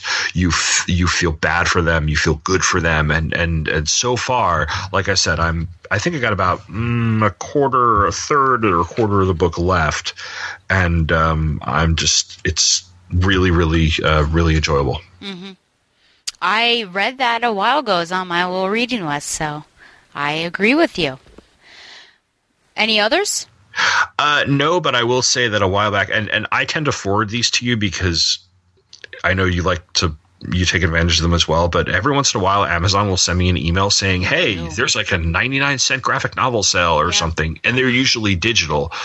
But recently there was one. I think it's because I bought like a digital graphic novel at some point, so I get like you know the the solicitations, and uh, it was a Marvel digital graphic novel sale, and I bought one, two, three, four, five, six, two, three, seven graphic novels for about a 99 cents to about a buck 99 each and we're talking things that in your lcs would probably retail for about 20 to 30 dollars so this is like professor allen levels of discount Oh. but I got like I got um I got uh Spider Man's The Death of Jean DeWolff. I got two Walt Simonson um Thor collections. I got Excalibur's Cross-Time Caper, the X Men Mutant Genesis, which is the very, very tail end of the Chris Claremont uh, stuff from X Factor and X Men. And then I got The Death of Captain Marvel, as well as because I was like, why not for 99 cents Dazzler, the movie? Uh, but it was just if, if you if you're a person who's a regular customer of Amazon and you buy ebooks and you've expressed interest in stuff like graphic novels and comics, you tend to get those emails. Pay attention to them. Sometimes there's stuff in there that is really like you find some hidden gems that like you wouldn't normally a you either wouldn't normally spend forty dollars on Yep. because those epic collections from Marvel are not cheap No, they are. and or B, you've been waiting for to be able to afford. It's like, oh, I can. So just I, uh, my advice is to always just kind of like take a glance at whatever when when you get the book recommendations and stuff from from companies like Amazon because sometimes they're really worth you know paying six seven dollars, which is two comics. So yeah. so yeah, so that's that's my my plug for Amazon. Your literature recommendation. And Amazon, yeah. Amazon's a lovely company. They could potentially take over the world. Mm-hmm. But I'd be okay with it because the world would be filled with books. So. Okay, well, I have several here. One, the first one was what I was in the midst of reading last episode and I finally finished. It is Leia, Princess of Alderaan by Claudia Gray. It is Leia Organa's 16th birthday and she participates in the traditional ceremony where she declares her intention to one day take the throne of Alderaan. But she's much more concerned about the way her parents are acting lately. Lots of meetings and late dinners and not talking to her as much as they used to. Eventually, she discovers the reason for their secrecy, their involvement in the increasingly organized rebellion. When Leia decides to become involved herself in the fight against the Empire, whether her parents approve or not, she will have to prove to them that she is a valuable asset who must be allowed to take a stand, regardless of the risk to herself. Her stand will also put her at odds with the pacifist young Duranian man who gives Leia her first kiss and her first real loss. I liked this. It's it very much reads it's young adult and it very much reads like it. Of course, you know you've got sort of teen. Uh, angst, I guess, to a certain extent, or at least anxiety and, you know, wondering about her parents and, and having issues growing up. Maybe that's not angst, but uh, you could potentially wrap it up and say it is. And then, you know, her first crush and things like that. But it gives you a peek into who Leia was as a young lady and also her friendship with Holdo. So Holdo is also a character in there. You might remember her as Laura Dern with the purple hair. Yes. Okay, so I just wanted to be sure we were on the same page. So you get to know her and sort of how um, she's very interesting. She's she's an interesting person, and you would almost I would con- compare her to a Phoebe, or just kind of like a, a hippie esque person, but she's pretty cool. So you also get that. So I recommend that. Then I put this on hold and it took a couple months because I think people found out that, well, number one, it's like in the top 10. I think at one point it was number one on the Amazon bestseller list. Number two, Tom Holland's going to be starring in it, made a movie. And number three, I think it's very much connected to All the Light We Cannot See. So I think when people bought that, this was advertised. So I think because of how well received that book was, people wanted this. So this is called Beneath a Scarlet Sky by Mark Sullivan. Mm-hmm. Pino Lella wants nothing to do with the war or the Nazis. He's a normal Italian teenager obsessed with music, food, and girls, but his days of innocence are numbered. When his family home in Milan is destroyed by Allied bombs, Pino joins an underground railroad helping Jews escape over the Alps and falls for Anna, a beautiful widow six years his senior. In an attempt to protect him, Pino's parents force him to enlist as a German soldier, a move they think will keep him out of combat. But after Pino is injured, he is recruited at the tender age of 18 to become the personal driver for Adolf Hitler's left hand in Italy, General Hans Leyers, one of the Third Reich's most mysterious and powerful commanders. Now, at the opportunity to spy for the Allies inside the German High Command, Pino endures the horrors of the war and the Nazi, not whoa, Nazi, and the Nazi occupation by fighting in secret. His courage bolstered by his love for Anna and for the life he dreams they will one day share. I really liked this. This is, even though it says it's fiction, Mark Sullivan was interviewing the elderly Pino Lella. So it's very much his account of it, but I think there's so much like that had to be added or you know when when you start forgetting things that it, it couldn't be a true nonfiction through and through. But Mhm. to know that this was based in fact, I think or had a basis in in fact was uh, great. But it was very entertaining. I read through it very quickly and just, you know, I think goes again to prove how young men and women really have to grow up rapidly in war and they just have to take on you know this maturity that they wouldn't have to in a an otherwise peaceful time I wrote, I read a short story. It's been on my list for a while. It's by Kurt Vonnegut. It can be found in Welcome to the Monkey House uh, at, at the collection. It's called Harrison Bergeron. It's about nine pages.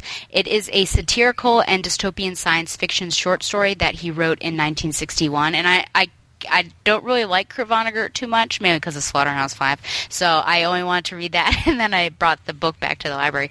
So in the year 2081, the 211th, 212th, and 213th Amendments to the Constitution dictate that all Americans are fully equal and not allowed to be smarter, better looking, or more physically able than anyone else. The handicapper generals agents enforce the equality laws, forcing citizens to wear handicaps. These could be masks for those who are too beautiful, loud radios that disrupt thoughts inside the ears of intelligent people, and heavy weights for the strong or athletic. And uh, it's very interesting, actually, uh, because you want everyone. This would be like a way to force equality on people. So, you know, for a nine-page story, I absolutely recommend this. Someone tries. Harrison tries to basically overtake uh, this government or this place, and well, you would find out what happens. I'm not going to spoil it.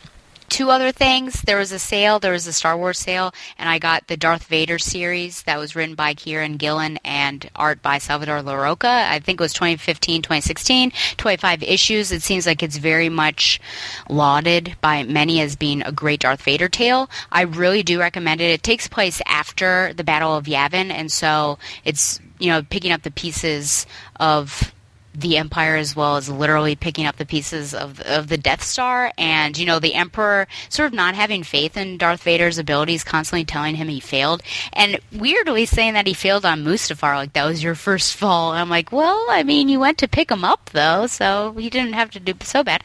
And then. Uh, Darth Vader sort of going behind the scenes, surreptitiously, surreptitiously to a certain extent, getting his own team, um, and then this ends up making the Emperor very proud because he's like, now you know I, I approve of you. But it was very entertaining. I will warn you though that you know there are four volumes, but then it misses a crossover called Vader Down. So when I was opening volume three, it skipped several issues. I'm like, what happened? So I have to go back and read that crossover. It, you don't miss I guess it picks you up because it's got those little scrolling words. But I just say that. And then finally, and perhaps really importantly, and it'd be a good discussion book for um, required reading potentially, it's The Hate You Give It's caused a little bit of controversy at the school that I work at here. Uh, this is written by Angie Thomas. 16-year-old Starr Carter moves between two worlds: the poor neighborhood where she lives and the fancy suburban prep school she attends. hmm The uneasy. So this is like actually some kids that go to my school. The uneasy balance between these worlds is shattered when Starr witnesses the fatal shooting of her childhood best friend Khalil at the hands of a police op- officer, and Khalil was unarmed. So okay. Soon afterward, his death is a national headline. Some are calling him a thug, maybe even a drug dealer, and a gangbanger. Proce- protesters are taking to the streets in Khalil's name. Some cops and the local drug lord try to intimidate Starr and her family. What everyone wants to know is what really went down that night, and the only person alive who can answer that is Starr. But what Starr does or does not say could upend her community. It could also endanger her life. Very powerful. Don't expect a happy ending and uh, lots of discussion could potentially be had with this novel. And it's one of those things that, again, empathy. You know, I sent that article to you about, you know, does fiction help teach empathy? You know, this is certainly one of those that could be a, a case study, but this is not the time to have that discussion. But I do really recommend it. So there you go. I'll recommend that Vader uh, series. Oh, I, I think. I have. I think I have the same exact. Um, Two, three, four. Yeah, and I don't have Vader down as Yeah, well. I think we're in the same exact position. I was like, what? What's Uh, this? but I, I really like that series, Yes. and, and um, I will also recommend all of Welcome to the Monkey House. Um, Oh, Harrison okay. Bergeron. Harrison Bergeron is a story that I have taught. Um, I taught Oh. it at, when I taught tenth grade advanced English. I did a whole short story and narrative essay unit, and I paired this with uh, Alan Moore and Dave Gibbons for The Man Who Has Everything. Oh, wow. Because we talked about uh, the idea, like idealism and equality and stuff. Um, and some years it went really, really well, and other years it was like, God forbid I assign you reading. Um, so glad I'm out of the school. Um, but yeah, so I've it's it's a classic short story. It's it's one of Vonnegut's classics. Um, there's another story in there. There's two stories in that collection that I absolutely love. Um, neither of them are science fiction. One of them is called The Lie. Is has this? I'm I can't even talk about it without giving away the ending. So it's just basically it's about a, a son and a father and the expectations and and there's kind of a twist there's this great piece of irony at the end and it it really speaks to something regarding in class and the hypocrisy of people. And then there is a very uh, kind of a cute romantic story called mm-hmm. long walk to forever Oh, okay. that is in that. In fact, funny enough, I think you and I must have checked this out at the same time. Although I got it from my school library, not Oh, from the public library, because I plan on using Long Walk to Forever in my AP English class after the AP exam, and because I've got like four or five, three or four stories. I've got this. I've got John Updike's A and P. I've got. Um, there might be another one in oh Hills Like White Elephants by Hemingway. So just kind of like peppering them with short stories before I you know send the seniors on their merry way. And Long Walk to Forever has always been one of my favorites. So um, I I would highly recommend Welcome to the Monkey House, the Vonnegut thing? short story. co- Yeah, it's it's just short story collections are one of those things though that like for me like it takes me a while to read them Yeah. because I just like to re- read a story and put it aside and then I'll come back to it like later when I can. So. Okay. There you go. Several offerings for you to Mhm. pick up, peoples.